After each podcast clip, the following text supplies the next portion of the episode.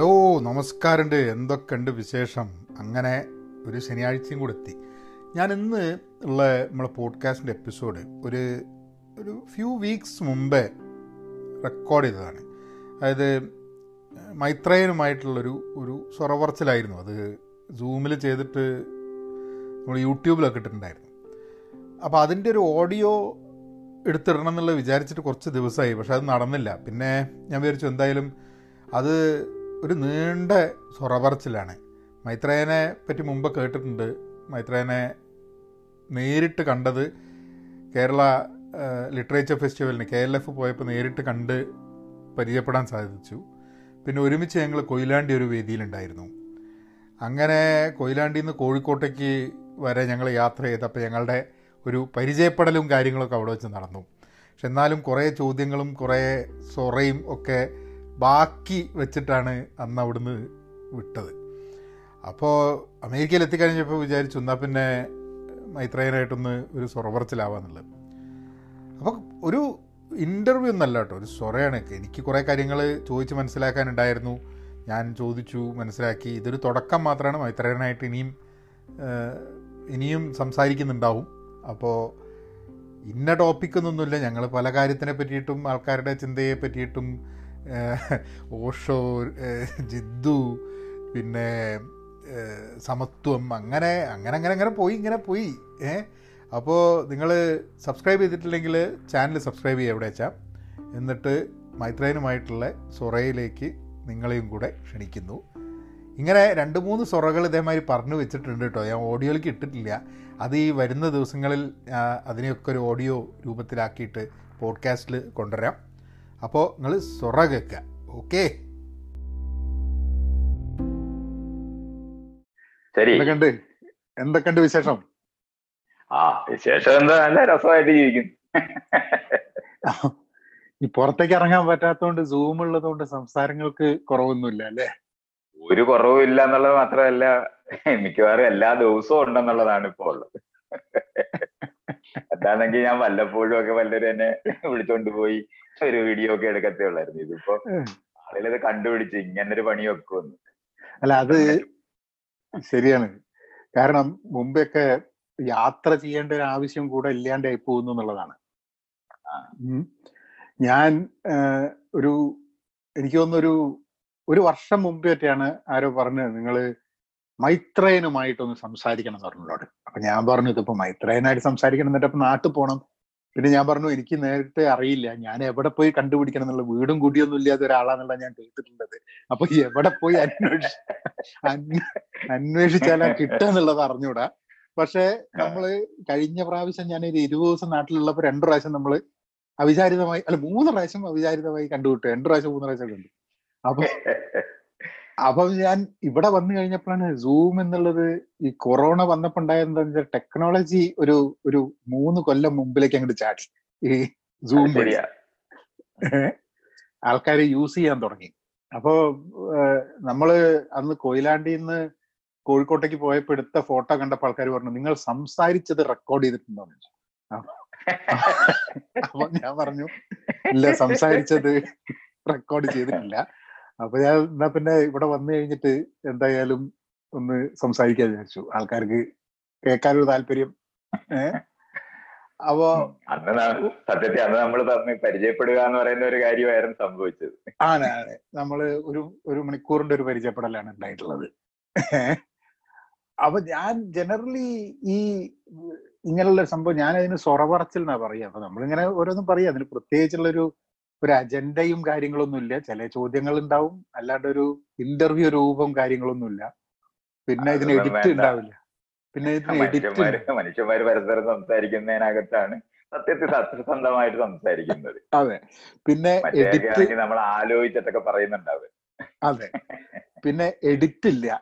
അപ്പൊ ഒറ്റ ഷോട്ടാണ് അതാണ് ഇതിന്റെ പ്രത്യേകതകൾ. അപ്പം എന്നത് വേണോ വേണ്ടയോ എന്നുള്ളത് സംശയങ്ങളൊന്നും ഉണ്ടാവാറില്ല മനസ്സിൽ ഞാൻ പിന്നെ എനിക്ക് ആരെങ്കിലും എഡിറ്റ് ചെയ്യണമെന്ന് അവർ തീരുമാനിക്കുന്നെങ്കിലേ ഉള്ളു. അല്ലെങ്കിൽ ഞാനെപ്പോഴും പറഞ്ഞത് ഓൺ ചെയ്യുന്ന ആളാണ്. അതുകൊണ്ട് എഡിറ്റിനെ പറ്റി ഞാൻ ചിന്തിക്കാറേ ഇല്ല. ഓക്കെ പെർഫെക്റ്റ് ആണ്. അപ്പൊ ഞാൻ ഞാനിങ്ങനെ ചില കാര്യങ്ങൾ എനിക്ക് ചോദിക്കണമെന്നുണ്ട്. അപ്പൊ ഞാൻ കുറെ കാലമായിട്ട് നാട്ടിൽ നിന്ന് വിട്ടത് കൊണ്ട് ഞാൻ മൈത്രേയൻ എന്നും മൈത്രേയന്റെ കാര്യങ്ങൾ അറിയുന്ന നമ്മൾ പരിചയപ്പെടുന്നതിന് മുമ്പുമായിട്ട് ചില വീഡിയോസ് ഒക്കെ കണ്ടിട്ടാണ് പിന്നെ ഞാനായിട്ട് പരിചയമുള്ള ആൾക്കാരുമായിട്ട് അന്വേഷിച്ചിട്ടും ഒക്കെ അറിയുന്നൊരു ഇതാണ്. അപ്പൊ. എന്റെ ചോദ്യങ്ങൾ ചിലപ്പോൾ വളരെ വളരെ ഫണ്ടമെന്റൽ ആണെങ്കിൽ പ്രശ്നം ഉണ്ടാവില്ല ഒരു പ്രശ്നമില്ല അങ്ങനെ ഞാൻ ചിന്തിക്കുന്നില്ല. ഇല്ല. ഓക്കെ. എന്താണ്? നിങ്ങൾ എന്നോട് ചോദിക്കുമ്പോൾ മറുപടി പറയുക എന്ന് പറയുന്ന ഒരു ന്യായമല്ലേ ഉള്ളു. അല്ലാതെ അതിനകത്ത് ഞാൻ പ്രതീക്ഷിക്കണോ? നിങ്ങൾക്ക് അറിഞ്ഞൂടെ എന്നെ പറ്റി ഒന്നും അറിഞ്ഞൂടെ ചിന്തിക്കേണ്ട കാര്യമാണ് അങ്ങനൊന്നും വേണ്ടല്ലോ. അപ്പോ എനിക്ക് ചെറിയ കുട്ടികൾ വരെ എന്നെ അല്ല ചെറിയ കുട്ടികൾ വരെ ഇപ്പൊ എന്നെ അടുത്ത് എല്ലാ ദിവസവും സംസാരിക്കുന്നുണ്ട്. അപ്പൊ അവർ ഞാൻ ആരാന്ന് ഒന്നും അറിഞ്ഞോണ്ടായിരിക്കും. അവർക്കൊരു കൗതുകം മാത്രമായിരിക്കും. ഒരു താടിയുള്ളവരതിനെ കണ്ട് എന്നുള്ള കൗതുകം ഉണ്ടായിരിക്കും. അപ്പൊ ഞാൻ അവരെ അവരോടെല്ലാം എനിക്കറിയുന്നത് പോലെ സംസാരിക്കുക എന്നുള്ളതല്ലാതെ ഞാൻ അവരുടെ അടുത്ത് ഒരിക്കലും നിങ്ങൾ എന്നെ പറ്റി പോയി ഒന്ന് വായിച്ചിട്ട് വാ. എന്നൊന്നും പറയാറില്ല. ഞാൻ അവരോട് സംസാരിക്കുക ചെയ്യുന്നത്. എഴുതുക ചെയ്യുന്നു പറയുക ചെയ്യുന്നത്. അതെ. അപ്പൊ ഈ മൈത്ര എന്നുള്ള പേര് അത് വാസ് ദാറ്റ് ദ നെയിം ആദ്യം നിങ്ങൾക്ക് ഇട്ട പേരാണല്ലോ? നിങ്ങൾ ചൂസ് ചെയ്ത പേരാണോ ഈ മൈത്ര? ഞാൻ ചൂസ് ചെയ്ത പേരാ. ആണോ? ആ ഞാൻ സന്യാസിയായി പോകുന്ന ഒരു അവസ്ഥ വന്നാൽ. അതെ. ഞാൻ സന്യാസിയാകാൻ ശ്രമിച്ച വകയിലല്ല. സന്യാസത്തിന് അവിടെ ചെന്ന് അപ്പൊ ഞാൻ പഠിക്കാൻ പോയ ഒരു ആശ്രമം പോലുള്ള ഒരു അതിന് സത്യത്തിൽ അതിന്റെ പേര് ഈസ്റ്റ് വെസ്റ്റ് യൂണിവേഴ്സിറ്റി എന്നായിരുന്നു. അപ്പൊ ഒരു വ്യത്യസ്തമായ പഠന ഉള്ള സ്ഥലമായിട്ട് വിചാരിച്ച് അവിടെ പോയതാണ്. അവിടെ ചെന്നപ്പോഴാണ് അവിടെ നാരായണ ഗുരുകുലം എന്ന് പറയുന്ന അതിന്റെ ഒരു മുഖമാണ് ഈ ഈസ്റ്റ് വെസ്റ്റ് യൂണിവേഴ്സിറ്റി. അവിടെ ചെന്നപ്പം ഈ വേദാന്തത്തിന്റെ ലോകങ്ങളും അതുമായിട്ട് ബന്ധപ്പെട്ട കാര്യങ്ങളും ഒക്കെ പഠിക്കുകയും ഒക്കെ ചെയ്ത് വന്നപ്പം ഞാൻ ഏറ്റവും കൂടുതൽ ഇൻഫ്ലുവൻസ്ഡ് ആയതും ബുദ്ധൻ ആണ് അപ്പൊ ബുദ്ധനെ ബുദ്ധന്റെ അടുത്ത അവതാരമാണ് മൈത്രേയ അതെ. അപ്പൊ അത് ഞാനങ്ങ് തീരുമാനിച്ചു.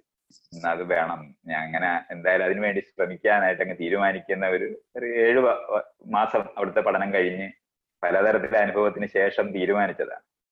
അത് അന്ന് എന്റെ ഗുരുവായിട്ടിരുന്ന നിത്യതന്നെ എഴുതി ഒരു ഒഫീഷ്യൽ ചടങ്ങ് പോലൊക്കെ ഉണ്ടാക്കി അന്ന് എന്റെ കാലൊക്കെ കഴുകി സ്നാപകയോന്നെ ചെയ്യുന്ന പോലാണെന്നൊക്കെ പറഞ്ഞിട്ടൊക്കെ അങ്ങനെ എന്തായാലും നമുക്കൊരു സപ്പോർട്ടൊക്കെ തന്നു.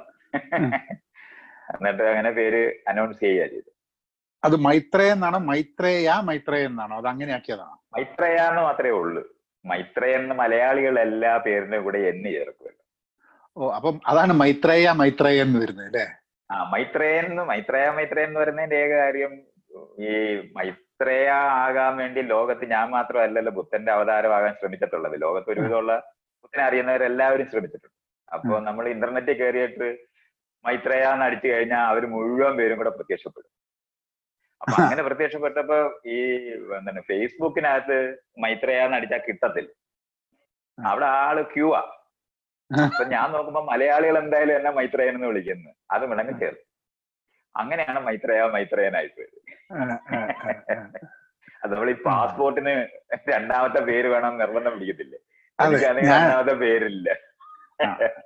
എനിക്ക് ഞാനത് എനിക്കുണ്ടായിരുന്ന ഒരു പ്രശ്നം അതാണ്. ലാസ്റ്റ് നെയിം എന്ന് പറഞ്ഞാൽ എന്റെ പേരുണ്ട് അച്ഛന്റെ പേരുണ്ട്. പിന്നെ ഒരു വീട്ടുപേരുള്ളത് ഒരു ഇനീഷ്യൽ ആയിട്ടാണ് ഉണ്ടായിരുന്നത്. അത് എപ്പോഴോ പാസ്പോർട്ടിന് വേണ്ടി എഴുതുന്ന സമയത്ത് ഞാൻ ഈ ഇനീഷ്യലിനെ പിടിച്ചിട്ട് അങ്ങ് വലുതാക്കി ഇട്ടു. ഇനിയിപ്പോ അതുകൊണ്ടൊരു. ദോഷം വേണ്ട എന്നിട്ട് അപ്പൊ ഇന്ന് എന്റെ എന്റെ പേരിന് എന്റെ ലാസ്റ്റ് നെയിം എന്ന് പറഞ്ഞു കഴിഞ്ഞാൽ ഏതാണ്ട് ഇരുപത് ഇരുപത് ലെറ്റേഴ്സ് ഉണ്ട്. ഏഹ് അപ്പൊ അത് ഇവിടെ നമ്മൾ ഇവിടെ എന്തെങ്കിലും ആവശ്യത്തിന് പോയി കഴിഞ്ഞിട്ടുണ്ടെങ്കിൽ അവന് കോളം തികയില്ല. അപ്പം പേപ്പറിലാണ് എഴുതാന്നുണ്ടെങ്കിൽ ഇവന് കോളം വരച്ചിട്ട് എഴുതാം. കമ്പ്യൂട്ടർ കമ്പ്യൂട്ടർ അത് അപ്പൊ അപ്പൊ അതുകൊണ്ട് ഇവിടെ വന്നിട്ട് ഇവൻ എന്ത് ചെയ്യുന്ന പറഞ്ഞാൽ ആൾക്കാരുടെ മനോധർമ്മം അനുസരിച്ച് ഈ ലാസ്റ്റ് നെയിമിന്റെ മുമ്പിന്ന് കുറച്ച് അക്ഷരം വെട്ടും അല്ലെങ്കിൽ പിന്നിന്ന് വെട്ടും. അപ്പൊ അപ്പൊ അങ്ങനെ ഒരു ഒരു പത്ത് കോമ്പിനേഷൻ ഓഫ് ലാസ്റ്റ് നെയിം ഇങ്ങനെ കിടക്കുന്നുണ്ട് ഇവിടെ പല ഡോക്യുമെന്റ്സിലായിട്ടുണ്ട്. ഡോക്യുമെന്റ്സിലായിട്ടില്ല അപ്പൊ നമ്മൾ വീട് മേടിക്കുന്ന സമയത്ത് ഇവർ ഇതൊക്കെ ഞാൻ ഒപ്പിട്ട് കൊടുക്കണം. ഇതും ഞാനാണ് ഇതും ഞാനാണ് ഇതും ഞാനാണ്. ഇതിപ്പോ അതേ പ്രശ്നം എനിക്കും ഉണ്ട്. ആളുകൾ മലയാളികൾക്ക് മൈത്രയൻ എഴുതുമ്പോ ആ ഒരു എച്ച് ചേർക്കണം ടി കഴിഞ്ഞിട്ട്. മലയാളികൾ അങ്ങനെ ചെയ്യുള്ളൂ. ഒരുവിധം ഉള്ളിടത്തെല്ലാം ആളുകൾ എഴുതുമ്പോഴെല്ലാം പറയുമ്പോ ഇതും കൂടെ ചേർത്ത് വെക്കും. അപ്പൊ എന്റെ അമ്മയൊക്കെ ഇങ്ങനെ ഒരു ഒഫീഷ്യലായിട്ട് ആവശ്യമുള്ള സ്ഥലങ്ങളിലെല്ലാം ഇത് ഇങ്ങനെ എന്താണ് പേര് എഴുതി കൊടുക്കുകയൊക്കെ ചെയ്തുമ്പോഴെല്ലാം ഈ എച്ച് പോയിട്ടുണ്ട്. പിന്നെ എനിക്കും ഞാനും ഇതുപോലാണ്. അവിടെ പോയി എച്ച് ഇല്ലാത്ത ആളാണെന്ന് പറയേണ്ടി വരും. അങ്ങനെയൊക്കെ ഉണ്ട് ഈ ഞാൻ അന്ന് സംസാരിച്ചു കഴിഞ്ഞപ്പോൾ എന്റെ മനസ്സിലുണ്ടായിരുന്ന ഒരു തോട്ടാണ്. അതായത് മൈത്രേയൻ ധാരാളം ഒരു അന്വേഷണത്തിന്റെ ഒരു ഒരു അന്വേഷണത്തിന്റെ ഭാഗമായിട്ട് സഞ്ചരിച്ചൊരു വ്യക്തിയാണ് ജീവിതത്തിൽ കുറെ കാലം. അത് മൈത്രേയന് അങ്ങനെ ഒരു അന്വേഷണത്തിലേക്ക് പോവാൻ വേണ്ടിയിട്ടുള്ള ലക്ഷറി ഉള്ളത് കൊണ്ട് പോയതാണ് എന്ന് പറഞ്ഞു കഴിഞ്ഞാൽ തെറ്റുണ്ടോ? തെറ്റ് കാണത്തില്ല. കാര്യമുണ്ട് അങ്ങനെയൊക്കെ ഇല്ലാതെ ആരും അങ്ങനൊന്നും ആരംഭിക്കത്തില്ല. നമ്മൾ ഇപ്പൊ ബുദ്ധനെ കൊട്ടാരം ഉപേക്ഷിക്കണമെങ്കിൽ അവന്റെ അച്ഛന് കൊട്ടാരം വേണം. നമുക്ക് നമ്മൾ ആരും കൊട്ടാരം ഉപേക്ഷിക്കാൻ ഒക്കുന്നവരല്ല.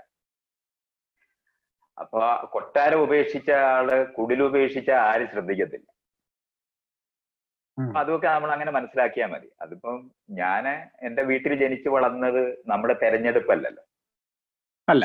അപ്പം ആ വീടും അത് അവരുണ്ടാക്കി തന്ന സൗകര്യങ്ങളും അങ്ങനെ ചിന്തിക്കുന്നതും നമ്മൾ ജനിക്കുന്നതും ജീവിക്കുന്നതും മലയാളിയായിരിക്കുന്നതും മലയാള ഭാഷയിൽ സംസാരിക്കുന്നതും ഒന്നും നമ്മളെ തിരഞ്ഞെടുക്കൽ അപ്പൊ അതെല്ലാം കൂടെ ഒരുക്കി തരുന്ന ഒരു ജംഗ്ഷനിൽ നമ്മൾ ചെയ്യുന്നു എന്നുള്ളതല്ലാതെ അതങ്ങനെ അല്ല ഞാൻ വലിയ മൂച്ചുള്ള ആളാണ്. അതുകൊണ്ടാണ് ഞാൻ ഇങ്ങനെ ആയതെന്ന് പറയുന്നതിനകത്ത് അന്യായവും പക്ഷെ ആ ഉത്തരം പറയുമ്പോ തന്നെ എന്റെ വീട്ടിൽ വേറെ അഞ്ചു പേരും കൂടെ ഉണ്ട്.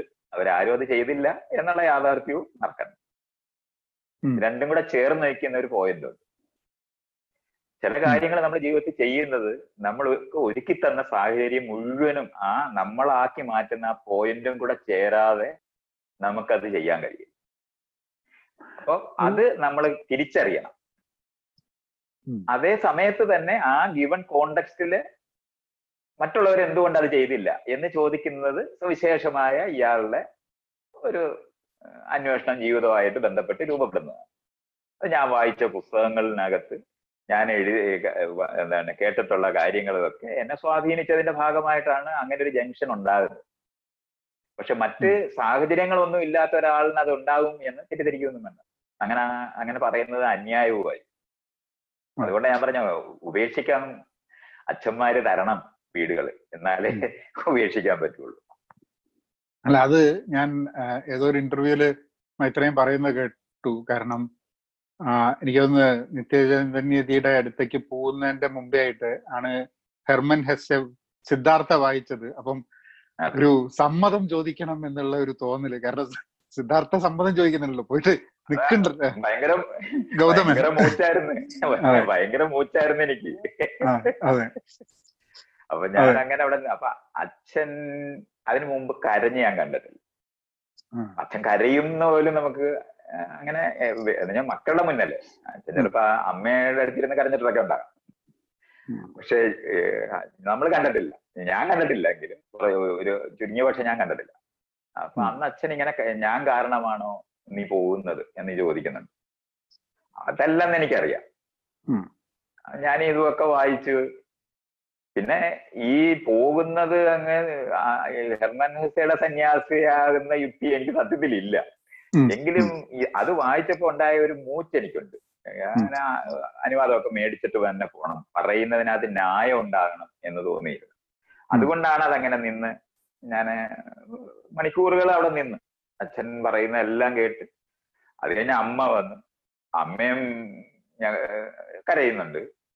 ഞങ്ങൾ ഞാനും കരയുന്നുണ്ട്. അങ്ങനെ ഞങ്ങൾ മൂന്നുപേരും കരയുകയൊക്കെ ചെയ്യുന്നുണ്ട്. പക്ഷെ ഞാൻ പോവാൻ തീരുമാനിച്ചത് അങ്ങ് തീരുമാനിച്ചിട്ടുണ്ട്. അതെനിക്കറിയാം ഞാൻ പോകുമെന്ന് അറിയാം. അങ്ങനെയായിരുന്നു സംഭവിച്ചത്. ഈ യാത്ര ഇപ്പം അല്ലാതെയും ജീവിതത്തിൽ യാത്ര അപ്പൊ യാത്രകൾ അധികം ഇന്ത്യയിലായിരുന്നു അല്ല പുറത്തും ഉണ്ടായിരുന്നു യാത്രകൾ? ഇല്ല ഇന്ത്യക്കകത്തേ ഉള്ളു. കാര്യം ധനം ഉണ്ടായിട്ടുള്ള ഒരു യാത്രയല്ലല്ലോ. ഞാൻ ഈ ഗുരുകുലത്തിൽ പോവുക എന്ന് പറയുന്ന അങ്ങോട്ടുള്ള വണ്ടിക്കൂലിക്ക് അവിടെ ചെന്ന് അവിടെ ജീവിച്ചു തുടങ്ങി. ആ അതോടെ പിന്നെ പണത്തിന്റെ ലോകം ഇല്ല യഥാർത്ഥത്തിൽ. പണം ആ ഗുരുകുലത്തിനകത്ത് നിന്ന് കിട്ടുക എന്ന് പറയുന്നത് നമ്മൾ എന്തെങ്കിലും ഒരു ആവശ്യത്തിന് നമ്മൾ പുറത്തോട്ട് പോകുമ്പോൾ അവർ തരുന്ന അവിടുന്ന് തരുന്ന പൈസ കൊണ്ട് നമ്മൾ എന്തെങ്കിലും ചെയ്യുന്നു എന്നുള്ളതല്ലാതെ പണം ഉണ്ടാക്കുന്ന ഒരു മെക്കാനിസം അതിനകത്തില്ല. അപ്പം അവിടെ ഒരു പഠിക്കുന്ന സ്ഥലമാണ് അപ്പൊ ചെല്ലുന്ന ആളുകൾ പഠിക്കാനായിട്ട് താല്പര്യമുള്ള ആളുകളാണെന്നുണ്ടെങ്കിൽ അവർ അവിടെ നിൽക്കും. അവരവിടെ പണിയെടുക്കുകയും അവിടുത്തെ കാര്യങ്ങൾ മുഴുവൻ ചെയ്യുകയും ചെയ്യുന്നതാണ് നമ്മൾ അവിടെ ചെയ്യുന്ന കോൺട്രിബ്യൂട്ട് ചെയ്യുന്ന കാര്യം. അപ്പൊ അങ്ങനെ ചെയ്തിട്ടാണ് ജീവിച്ചിരുന്നത്. വല്ലപ്പോഴും ആരെങ്കിലും ഈ ഈ പറയുന്ന നമ്മൾ കാണുകയോ നമ്മളെ നമ്മളോട് ഇഷ്ടം തോന്നിയിട്ട് ആരെങ്കിലും വല്ല പണം തന്നാൽ അതായിരിക്കും ആകെ കാണുന്നത് അങ്ങനല്ലാതെ പിന്നെ ഒരു പണം ഉണ്ടാകുക എന്ന് പറയുന്നത് ഞാൻ ഗുരുകുലം വിട്ടു വന്നതിന് ശേഷമാണ് പിന്നെ പണം അങ്ങനെ കണ്ടിട്ടുള്ളത്. ഒരു പത്ത് വർഷത്തോളം ആരെങ്കിലും തന്ന പണം കൊണ്ട് ജീവിക്കുന്നതേ ഉണ്ടായിട്ടുള്ളൂ. അല്ലാതില്ല ഗുരുകുലത്തിനകത്തും അന്ന് വലിയ ധനം ഉള്ള കാലവും അല്ല. ഗുരുകുലത്തിന് അതിന് ശേഷമൊക്കെ കുറച്ച് പണമൊക്കെ ഉണ്ടായിട്ടുണ്ട്. എങ്കിലും അന്ന് ഈ യതി പുറത്തൊക്കെ പോയിട്ട് അവിടുത്തെ ആവശ്യത്തിനൊക്കെ വേണ്ടി അയച്ചു തരുന്ന പണം അവിടുത്തെ ഗുരുകുലം നടത്തുന്നതിന് ആവശ്യമായിട്ട് വരുന്ന പണം. അതൊക്കെ കൊണ്ടായിരുന്നു അപ്പൊ അത് നമ്മൾക്ക് അങ്ങനെ പണം ഒരു വലിയ നീഡല്ല യാത്രയ്ക്ക് പോകുന്ന വണ്ടിക്കൂലി മാത്രം മതി. ചെല്ലുന്നിടത്തൊക്കെ ആരുടെയെങ്കിലും ഈ ഗുരുകുല ബന്ധുക്കൾ എന്നൊക്കെ പറയുന്നവരുടെ വീടുകളിലാണ് താമസിക്കുന്നത്.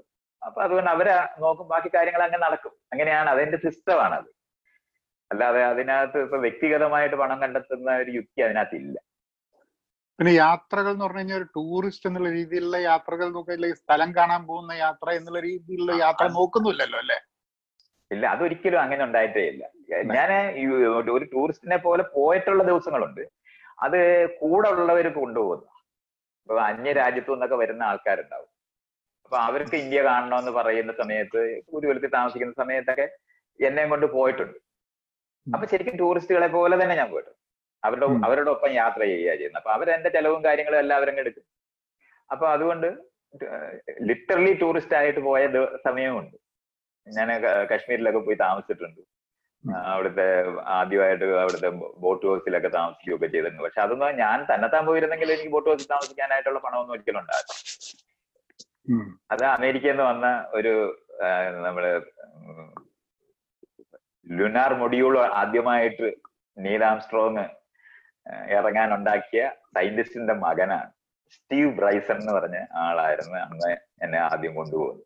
നല്ലവണ്ണം നല്ലോണം പാട്ട് പാടും. അയവൻ തന്നെ ഈ കാ- അവിടുത്തെ അമേരിക്കയിലെ കാറ് അസംബിൾ ചെയ്ത പഴയ സാധനങ്ങളെല്ലാം കൂടെ ചേർത്ത് അസംബിൾ ചെയ്തെടുക്കും അപ്പൊ എല്ലാ പാർട്ടിലും കടന്നുപോയ കാറായത് കാരണം കൊണ്ട് ഇരട്ടി വില കിട്ടും.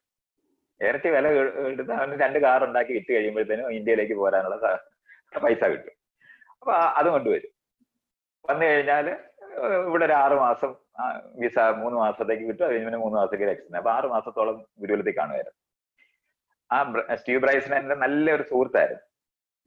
അയാൾ ഈ സയന്റിസ്റ്റിന്റെ മകനായിരുന്നത് കൊണ്ട് ഇന്ത്യയിലെ തന്നെ അന്നത്തെ സയന്റിസ്റ്റുകളുടെ അടുത്തൊക്കെ പോകാൻ എനിക്ക് പറ്റിയ കാരണം അവർ അവിടെ പോയി പഠിച്ചിട്ടുള്ളവരും ഈ ഇദ്ദേഹത്തിന്റെ കൂടെ അച്ഛന്റെ കൂടെ പഠിച്ച ഇവർ ഐ എസ് ആർ ധവാൻ.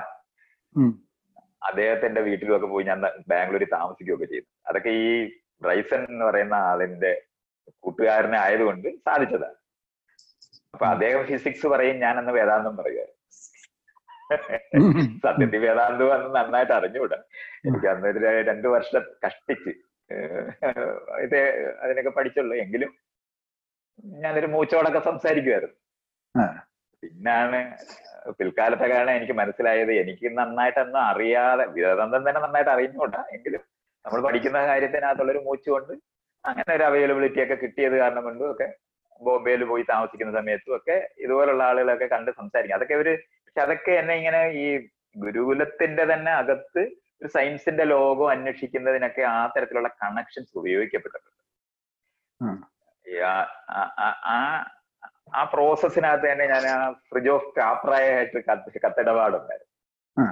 അയാൾ ആ സമയത്താണ് ആദ്യമായിട്ട് ഈ താവോ ഫിസിക്സ് എഴുതുന്നത്.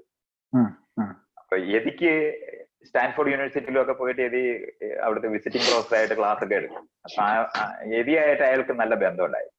അപ്പൊ അതുകൊണ്ടും ഞാൻ ഈ കാപ്രായ്ക്ക് കത്തൊക്കെ എഴുതി ഞങ്ങൾ തമ്മിൽ ഈ എന്താണ് ഫിസിക്സിന്റെ മുകളിലുള്ള അയാൾ അന്ന് അത് വേദാന്തമായിട്ട് ഘടിപ്പിച്ചിട്ട് എഴുതിയ പുസ്തകമാണ്. അതൊക്കെ ഇപ്പൊ ഞാൻ തീരെ അംഗീകരിക്കാത്ത ഒരു ലോകത്താണ് ഇപ്പോൾ ഉള്ളത്.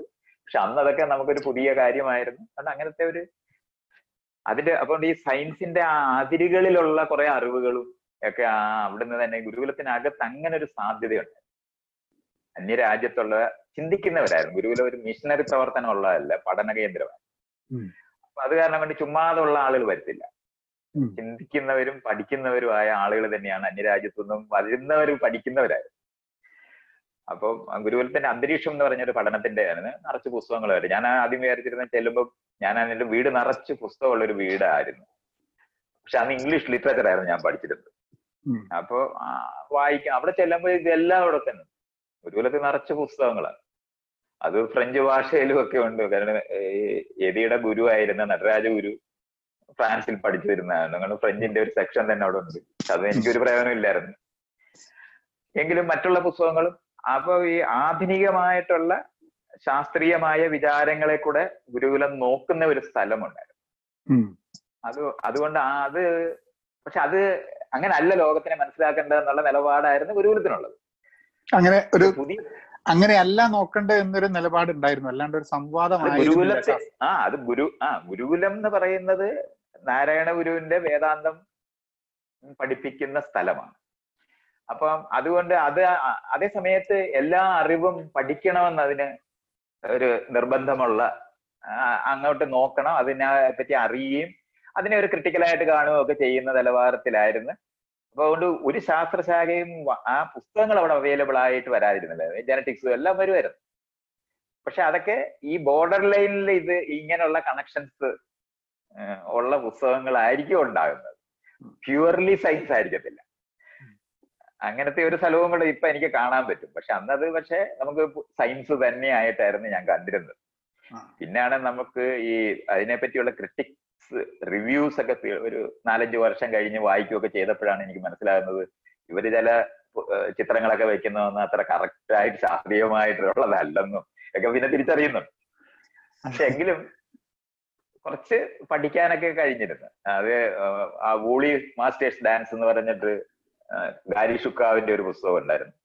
അപ്പൊ ഇതുമെല്ലാം അത് ഞാനും യതീമുറോ സത്യത്തെ ഒന്നിച്ചിരുന്ന് ട്രാൻസ്ലേറ്റ് ചെയ്തിട്ടുണ്ട് ആദ്യത്തെ ഒരു അഞ്ച് ചാപ്റ്റർ കഴിഞ്ഞപ്പോ ലണ്ടൻ റിവ്യൂവിനകത്ത് ഇതിനകത്ത് പടങ്ങളെല്ലാം അൺസൈന്റിഫിക് ആണെന്ന് പറഞ്ഞ വിമർശനം ആ. വിമർശനം വന്നപ്പം പിന്നെ ഞങ്ങൾ രണ്ടുപേരും കൂടെ അതങ്ങ് നിർത്തി.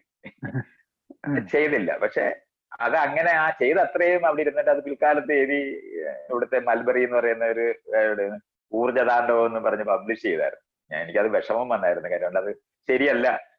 പകുതിയെ ചെയ്തിട്ടുള്ളൂ. അത്രയും മതി എന്ന് തീരുമാനിച്ചങ്ങ്. എങ്കിലും അത് അങ്ങനത്തെ ഒരു പുസ്തകമൊക്കെ. അപ്പൊ അതുകൊണ്ട് സയൻസുമായിട്ട് കണക്ട് ചെയ്യപ്പെടുന്ന കുറച്ച് ഏരിയകൾ അന്നും ഈ ഫിലോസഫി പഠിക്കുമ്പോഴും ഉണ്ടായിരുന്നു. ആ സയൻസുമായിട്ട് ബന്ധപ്പെട്ട ഒരു ഒരു ഒരു പുസ്തകം കാൾ പോപ്പറും ജോൺ എക്കിൾസും കൂടെ എഴുതിയ മൈൻഡ് ആൻഡ് ഇറ്റ്സ് ബ്രെയിൻ എന്ന് പറഞ്ഞിട്ട് ഒരു പുസ്തകം ഉണ്ടായിരുന്നു. അത് ഒരു എൺപതുകളായി.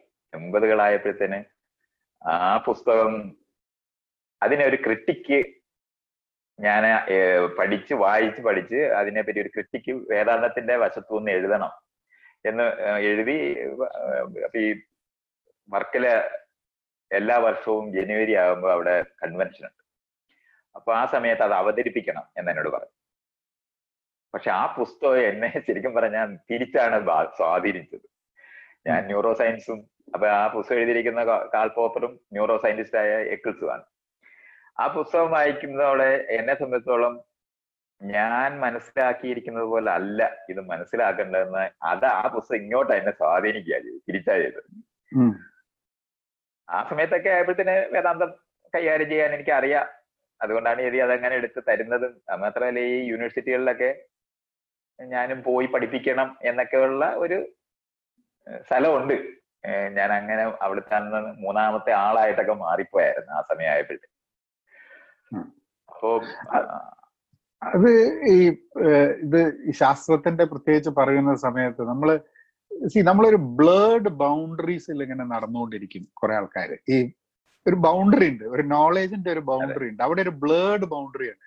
അപ്പം അവിടെ ഒരു കംഫർട്ടബിൾ ആയിട്ട് നടക്കാൻ പറ്റണം. കാരണം എന്താ വെച്ചാൽ ബ്ലേഡ് ആയിട്ട് കാണുന്ന സാധനത്തിന്റെ അപ്പുറത്ത് എന്തെങ്കിലും ഉണ്ടെന്ന് എന്തെങ്കിലും ഉണ്ട് എന്ന് ആലോചിക്കാതെ പക്ഷെ അതിൽ പലതും കണ്ടുപിടിക്കാൻ പറ്റും എന്നുള്ള ഒരു കോൺഫിഡൻസോട് കൂടിയിട്ട് ആ ബ്ലേഡ് ബൗണ്ടറിയിൽ നടന്നു കഴിഞ്ഞിട്ടുണ്ടെങ്കിൽ അത് അങ്ങനെ നടക്കുന്നവരാണ് കുറെ ശാസ്ത്രജ്ഞന്മാർ കാരണം എന്താ വെച്ചാൽ അവർക്ക് അറിയാത്തത് ഉണ്ട് അറിയാത്തതൊന്നുമില്ല എന്നുള്ള അല്ല അവർ പറയണത്. അറിയാത്തത് ഉണ്ട് പക്ഷെ അതിന്റെ അപ്പുറത്തും അറിയുന്ന എന്തോ ഉണ്ട് എനിക്ക് മാത്രം അറിയുന്ന ഒരു ഉണ്ടെന്ന് ആൾക്കാർ പറഞ്ഞു നടക്കുമ്പോഴേ പ്രശ്നം വരുന്നത്. അതായത് ഈ ഈ man god god woman god man ഒക്കെ കൂടിയിട്ട് ഈ പറയുന്ന ഒരു സാധനം ഉണ്ട്. അല്ല നിങ്ങൾ ശാസ്ത്രമൊക്കെ കണ്ടുപിടിച്ചോളൂ. പക്ഷെ ഇതിന്റെ ഒക്കെ കുറെ മൈൽ അപ്പുറത്ത് ഒരു സംഭവം ഉണ്ട് അത് എനിക്കറിയാം. നിങ്ങൾ അങ്ങോട്ട് എത്തുമ്പോ മനസ്സിലാവും എന്നുള്ള കാരണം അതെ അത് അതെങ്ങനെ അത് സത്യമാ അതെങ്ങനെയാണ് ആളുകൾ എപ്പോഴും എല്ലാത്തിന്റെയും പുറയിൽ ഒരു സത്യം ഒളിച്ചിരിപ്പുണ്ടെന്നാണല്ലോ. അല്ല അത് വിചാരിക്കുന്ന സമയത്ത് ആൾക്കാർക്ക് ഒരു ഒരു സമാധാനം ഉണ്ട് എന്ത് അങ്ങനെയാണ് എന്നുള്ളൊരു ധാരണ. അപ്പൊ വളരെ ഈസിയാ പറ്റിക്കാൻ. അതെ. അല്ല ജെന്യുവൻ ആയിട്ടും ആൾക്കാർക്ക് അതങ്ങനെ സംശയിക്കാവുന്ന സ്ഥലങ്ങളും ഉണ്ട്. അതെന്ന് പറഞ്ഞാലേ ഈ പ്രപഞ്ചം അറിഞ്ഞു തീരും എന്ന് ഞാൻ വിചാരിക്കുന്നില്ല. അറിഞ്ഞങ്ങ് തീരുന്ന അങ്ങനല്ല പ്രപഞ്ചത്തിനെ പറ്റി ഞാൻ അറിയുന്നത്. എനിക്കറിയുന്ന പ്രപഞ്ചം എന്ന് പറയുന്നത് അത് നിരന്തരം മാറുന്നതും വികസിക്കുന്നതുമായ എന്നും നവീനമായിക്കൊണ്ടിരിക്കുന്നതുമായ ഒരു പ്രപഞ്ചം. അപ്പൊ അത് കാരണം കൊണ്ട് ഷൂട്ട് ചെയ്ത് വെച്ചിരിക്കുന്ന ഒരു സിനിമയല്ല അത് നമുക്ക് അറിഞ്ഞു തീരാനൊക്കെ അങ്ങനെ പരമജ്ഞാനി ആകാനോ സത്യത്തിൽ എത്തിച്ചേരാനോ കഴിയുമെന്ന് ഞാൻ വിചാരിക്കുന്നേയില്ല അപ്പം നിരന്തരം മാറുന്നതും നവീനമാകുന്നതും വികസിക്കുന്നതുമായ പ്രപഞ്ചത്തിനെ സ്ഥിരം അറിഞ്ഞുകൊണ്ടിരിക്കുക എന്നുള്ളതും അത് നവീനമായി അറിഞ്ഞുകൊണ്ടിരിക്കുക എന്ന് പറയുന്ന പ്രോസസ്സിലേ നമ്മൾ നിൽക്കൂ എന്നുള്ളതും. അപ്പോ അറിയുക എന്ന് പറയുന്നത് അന്ത്യമുള്ളതല്ല. അത് എന്നാൽ സർവജ്ഞാനിയായ ആരെ ആരാ ഒരാളുണ്ടെങ്കിൽ അയാൾ അപ്പം മരിച്ചിരിക്കും. സർവജ്ഞാനിയായ ദേവൻ ഡെഡ് ഗോഡ് ആയിരിക്കും. അതിന് എനിക്കൊരു സംശയവുമില്ല. ഉം. അതിന് പിന്നെ ഒന്നുമില്ല. ഡെഡ് തിങ് ആ ചേഞ്ച് ഇല്ല പ്രോഗ്രസ് ഇല്ല. ഒന്നുമില്ലല്ലോ പിന്നെ എന്താണ് ഇറ്റ്സ് എ ഡെഡ് തിങ് അപ്പൊ ദൈവത്തിനെ പറ്റിയുള്ള അസംബന്ധം പിടിച്ച ഒരു സങ്കല്പമാണ് ഓംനീഷ്യന്റ് ഗോഡ് എന്ന് പറയുന്നത്. അപ്പൊ അതുപോലുള്ള സ്ഥലത്തു നിന്ന് നമ്മൾ അതിനെ മനസ്സിലാക്കുമ്പോൾ നിരന്തരം മാറുന്ന അറിവുമായി എന്നും പുതിയത് അന്വേഷിക്കുന്നതും എന്നാൽ നമുക്ക് ഭൂമി ഉരുണ്ടതാണെന്ന് സെറ്റന്റി ഉണ്ടാകുന്ന ചില സെറ്റന്റികളും ഉണ്ടാവും. അത് പക്ഷെ നമ്മളിപ്പോ ആറ്റത്തിന്റെ വശത്തൂടെ നമ്മൾ ഈ ഭൂമിയുടെ അറ്റത്ത് പോയി നോക്കുകയാണെന്നുണ്ടെങ്കിൽ അത് തീരത്തില്ല. നമ്മൾ സ്പേസിന്റെ സൂക്ഷ്മതകളിൽ ലോകത്തോടാണ് നമ്മൾ പോയി പ്രപഞ്ചത്തിൽ നോക്കി അതിരുകളില്ലാത്ത പ്രപഞ്ചം അനുഭവിച്ചെന്ന് വരും. അപ്പൊ പക്ഷെ അതുപോലല്ല നമ്മുടെ കണ്ണിന്റെയും കാലിന്റെയും ഈ മൂക്കിന്റെയും ഒക്കെ അതിരെന്ന് പറയുന്ന സ്ഥലത്ത് കൃത്യമായി നമുക്ക് ഭൂമി ഉരുണ്ടതും അവിടെ അതിന്റെ മുകളിൽ നിന്ന് നമുക്ക് റോക്കറ്റ് കയറി പോകാനും പറ്റും എന്നുള്ള കാര്യത്തിലും നമുക്ക് സംശയം അപ്പൊ പല തരത്തിൽ അതിനെ അങ്ങനെ മനസ്സിലാക്കാം എന്നുള്ളതല്ലാതെ അറിഞ്ഞു തീരുന്ന പ്രപഞ്ചം ഉണ്ടാകുമെന്ന് ഞാൻ പിന്നെ വിചാരിക്കുന്നില്ല ഇന്നും എത്തില്ല അതുകൊണ്ട് ഈ ഒരു പൊസിഷനിലാണ് ആണ് ഒരു സയന്റിസ്റ്റ് അന്വേഷിക്കുന്നതെങ്കിൽ ഏത് കാര്യത്തിനകത്തും അയാൾക്ക് വേണമെങ്കിൽ ഒന്ന് തലയിട്ട് നോക്കാം. പക്ഷെ കാൽ പറഞ്ഞു പോകാതിരിക്കേണ്ട കാര്യങ്ങളുണ്ട്. എല്ലാ സമയത്തും എവിടെങ്കിലും നമ്മൾ ഒരിടത്ത് ചവിട്ടിക്കൊണ്ട് തന്നെ വേണം രണ്ടു കാലും പൊക്കാൻ. ഇല്ലെന്നുണ്ടെങ്കിൽ അല്ലെങ്കിൽ രണ്ടു കാലും അങ്ങ് പൊങ്ങി പോയാൽ വീണു. ഈ അങ്ങനത്തെ ശരിയാണ്. പറയൂ സോറി അത് മതി. അതെ അതെ ഞാൻ അതങ്ങനെ പറയായിരുന്നു. അപ്പൊ അതുകൊണ്ട് ഈ സയന്റിസ്റ്റുകൾ സംശയഗ്രസ്തനായി ഇരിക്കുക എന്ന് പറയുന്നതാണ് ആരോഗ്യകരം. പക്ഷെ അതേ സമയത്ത് അവരുടെ സെറ്റൻഡികൾ ഉപേക്ഷിച്ചു പോയിട്ട് നിന്നിട്ടുള്ള അന്വേഷണങ്ങളെ അല്ല ഞാൻ പ്രൊമോട്ട് ചെയ്തില്ല. അത് ഞാൻ കാണുന്നുണ്ട്. എവല്യൂഷൻ എവല്യൂഷനൊക്കെ അറിയുക എന്ന് പറഞ്ഞു കഴിഞ്ഞാൽ അതിനപ്പുറത്തോടൊരു ടൂൾ നമുക്ക് ലോകത്തിനെ മനസ്സിലാക്കാനോ അറിയാനോ നമുക്ക് ഇന്നില്ല ആ അതിന് അതൊക്കെ വേറെ എവല്യൂഷൻ തിയറിയാണ് എവല്യൂഷൻ തിയറിയാണ് അത് നമുക്ക് പ്രൂവൺ ഫാക്ട് ആയിട്ടാണ് ഇന്നിരിക്കുന്നത്.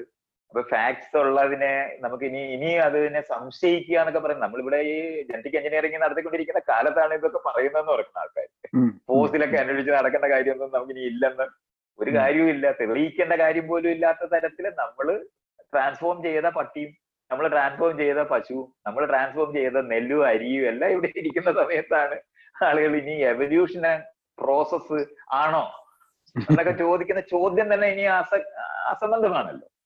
അപ്പൊ ആ ലെവലിലുള്ള അതെ അതിനെ ഇങ്ങനെ ക്വസ്റ്റ്യൻ ചെയ്യാൻ ഇനി അസാധ്യമാണ്? അതിൽ എനിക്ക് എനിക്ക് തോന്നുന്ന ഒരു സംഭവം ഞാൻ പഠിത്ത് വായിച്ചത് ഇപ്പം എവല്യൂഷനെ പറ്റിയിട്ട് എവല്യൂഷൻ ഉണ്ടായോ എവല്യൂഷൻ ഉണ്ടായില്ല എന്നുള്ള അല്ലാണ്ട് ഒരു പങ്ക്ച്വേറ്റഡ് ഇക്വലിബ്രിയം എന്ന് പറഞ്ഞൊരു കോൺസെപ്റ്റ് ഉണ്ട് അതായത്. നമ്മളുടെ എന്താ പറയാ.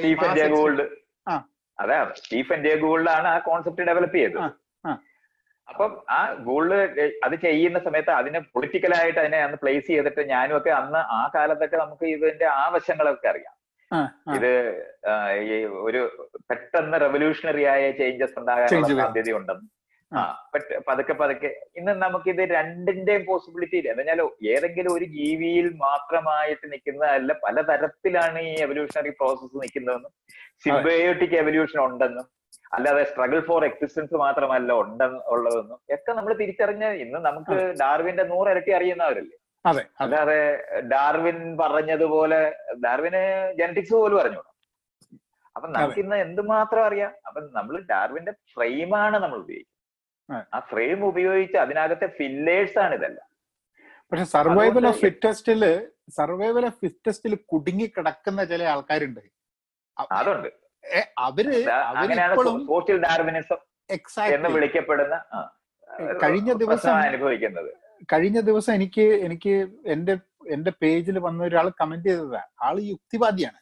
ഏഹ് ആൾ യുക്തിവാദിയാണ്. യുക്തിവാദി ആൾക്കാരുടെ കേട്ടിട്ട് അങ്ങനെയൊക്കെയാണ് ഇതാക്കുന്നത്. പക്ഷെ അയാൾ പറയുന്നത് അമേരിക്ക സായിപ്പന്മാർ വന്നിട്ടില്ലെങ്കിൽ എന്തായിരിക്കും അമേരിക്കയുടെ സ്ഥിതി എന്ന് ആലോചിച്ചിട്ടുണ്ടോ എന്ന് വെച്ചിട്ടുണ്ട് അപ്പൊ അത് ആ ഒരു ആ ഒരു സാധനം. അപ്പൊ അപ്പൊ ഞാൻ ആലോചിക്കുന്ന ഇതിൽ ഇതിൽ എന്താ പ്രശ്നം എന്ന് പറഞ്ഞു കഴിഞ്ഞാൽ നോളേജ് ഇപ്പം ഈ ബൈറ്റ് സൈസ് ആയിട്ട് യൂട്യൂബിൽ നിന്ന് കിട്ടുന്ന ഒരു സാധനമാണ് അപ്പം ഇതെന്താ പറഞ്ഞ ഇതങ്ങ് സോളിഡിഫൈ ചെയ്യാനും ഇത് മനസ്സിലാക്കാനും വേണ്ടിയിട്ടുള്ള സാവകാശവും സാഹചര്യവും സന്ദർഭവും സൗകര്യവും ഒന്നും ഇല്ലാണ്ട് പോകുന്ന ആൾക്കാർക്ക്. ഇത് ചെറിയ ആൾക്കാരെ ഞാൻ പറയണേ. സി ഞാൻ പറയുന്നത് ഇരുപത്തിമൂന്ന് ഇരുപത്തിനാല് വയസ്സുള്ള ആൾക്കാരാണ് who have not gone and searched for. Anything ഏ? അതൊരു വലിയൊരു പ്രശ്നമാണ് ഇനി എനിക്ക് എനിക്ക് തോന്നുന്നു ആൾക്കാരുടെ സംവദിക്കുന്ന സമയത്ത് പലപ്പോഴും അങ്ങോട്ട് ഈ മോഹൻലാലിന്റെ മമ്മൂട്ടിന്റെ സിനിമ കൊണ്ട് പുറത്തേക്ക് വരുന്ന സമയത്ത് തോളിന് ഒരു ചെരുവുള്ള മാതിരിയാണ്. കാരണം അപ്പൊ നമ്മൾ ഇമിറ്റേറ്റ് ചെയ്യാണ്. നമ്മളൊരു ഒറിജിനാലിറ്റി കണ്ടെത്താനുള്ള ഒരു ശ്രമം നടത്തുന്നില്ല.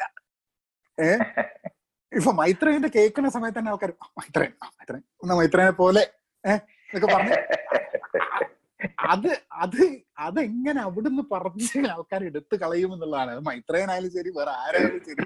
അത് എളുപ്പ എളുപ്പമല്ലാത്ത ഒരു പോയിന്റ് ആണ്. ഞാൻ എന്റെ ജീവിതത്തിനകത്ത് ജീവിക്കുന്ന സമയത്ത് ഒരാൾ പോലും എന്റെ അണിയായി മാറാതിരിക്കാനും എന്നെ രണ്ടാം എന്റെ മുന്നിൽ രണ്ടാം തരം പൗരനാകാതിരിക്കാനും ഞാൻ പരമാവധി ശ്രമിക്കുന്ന ആളാ.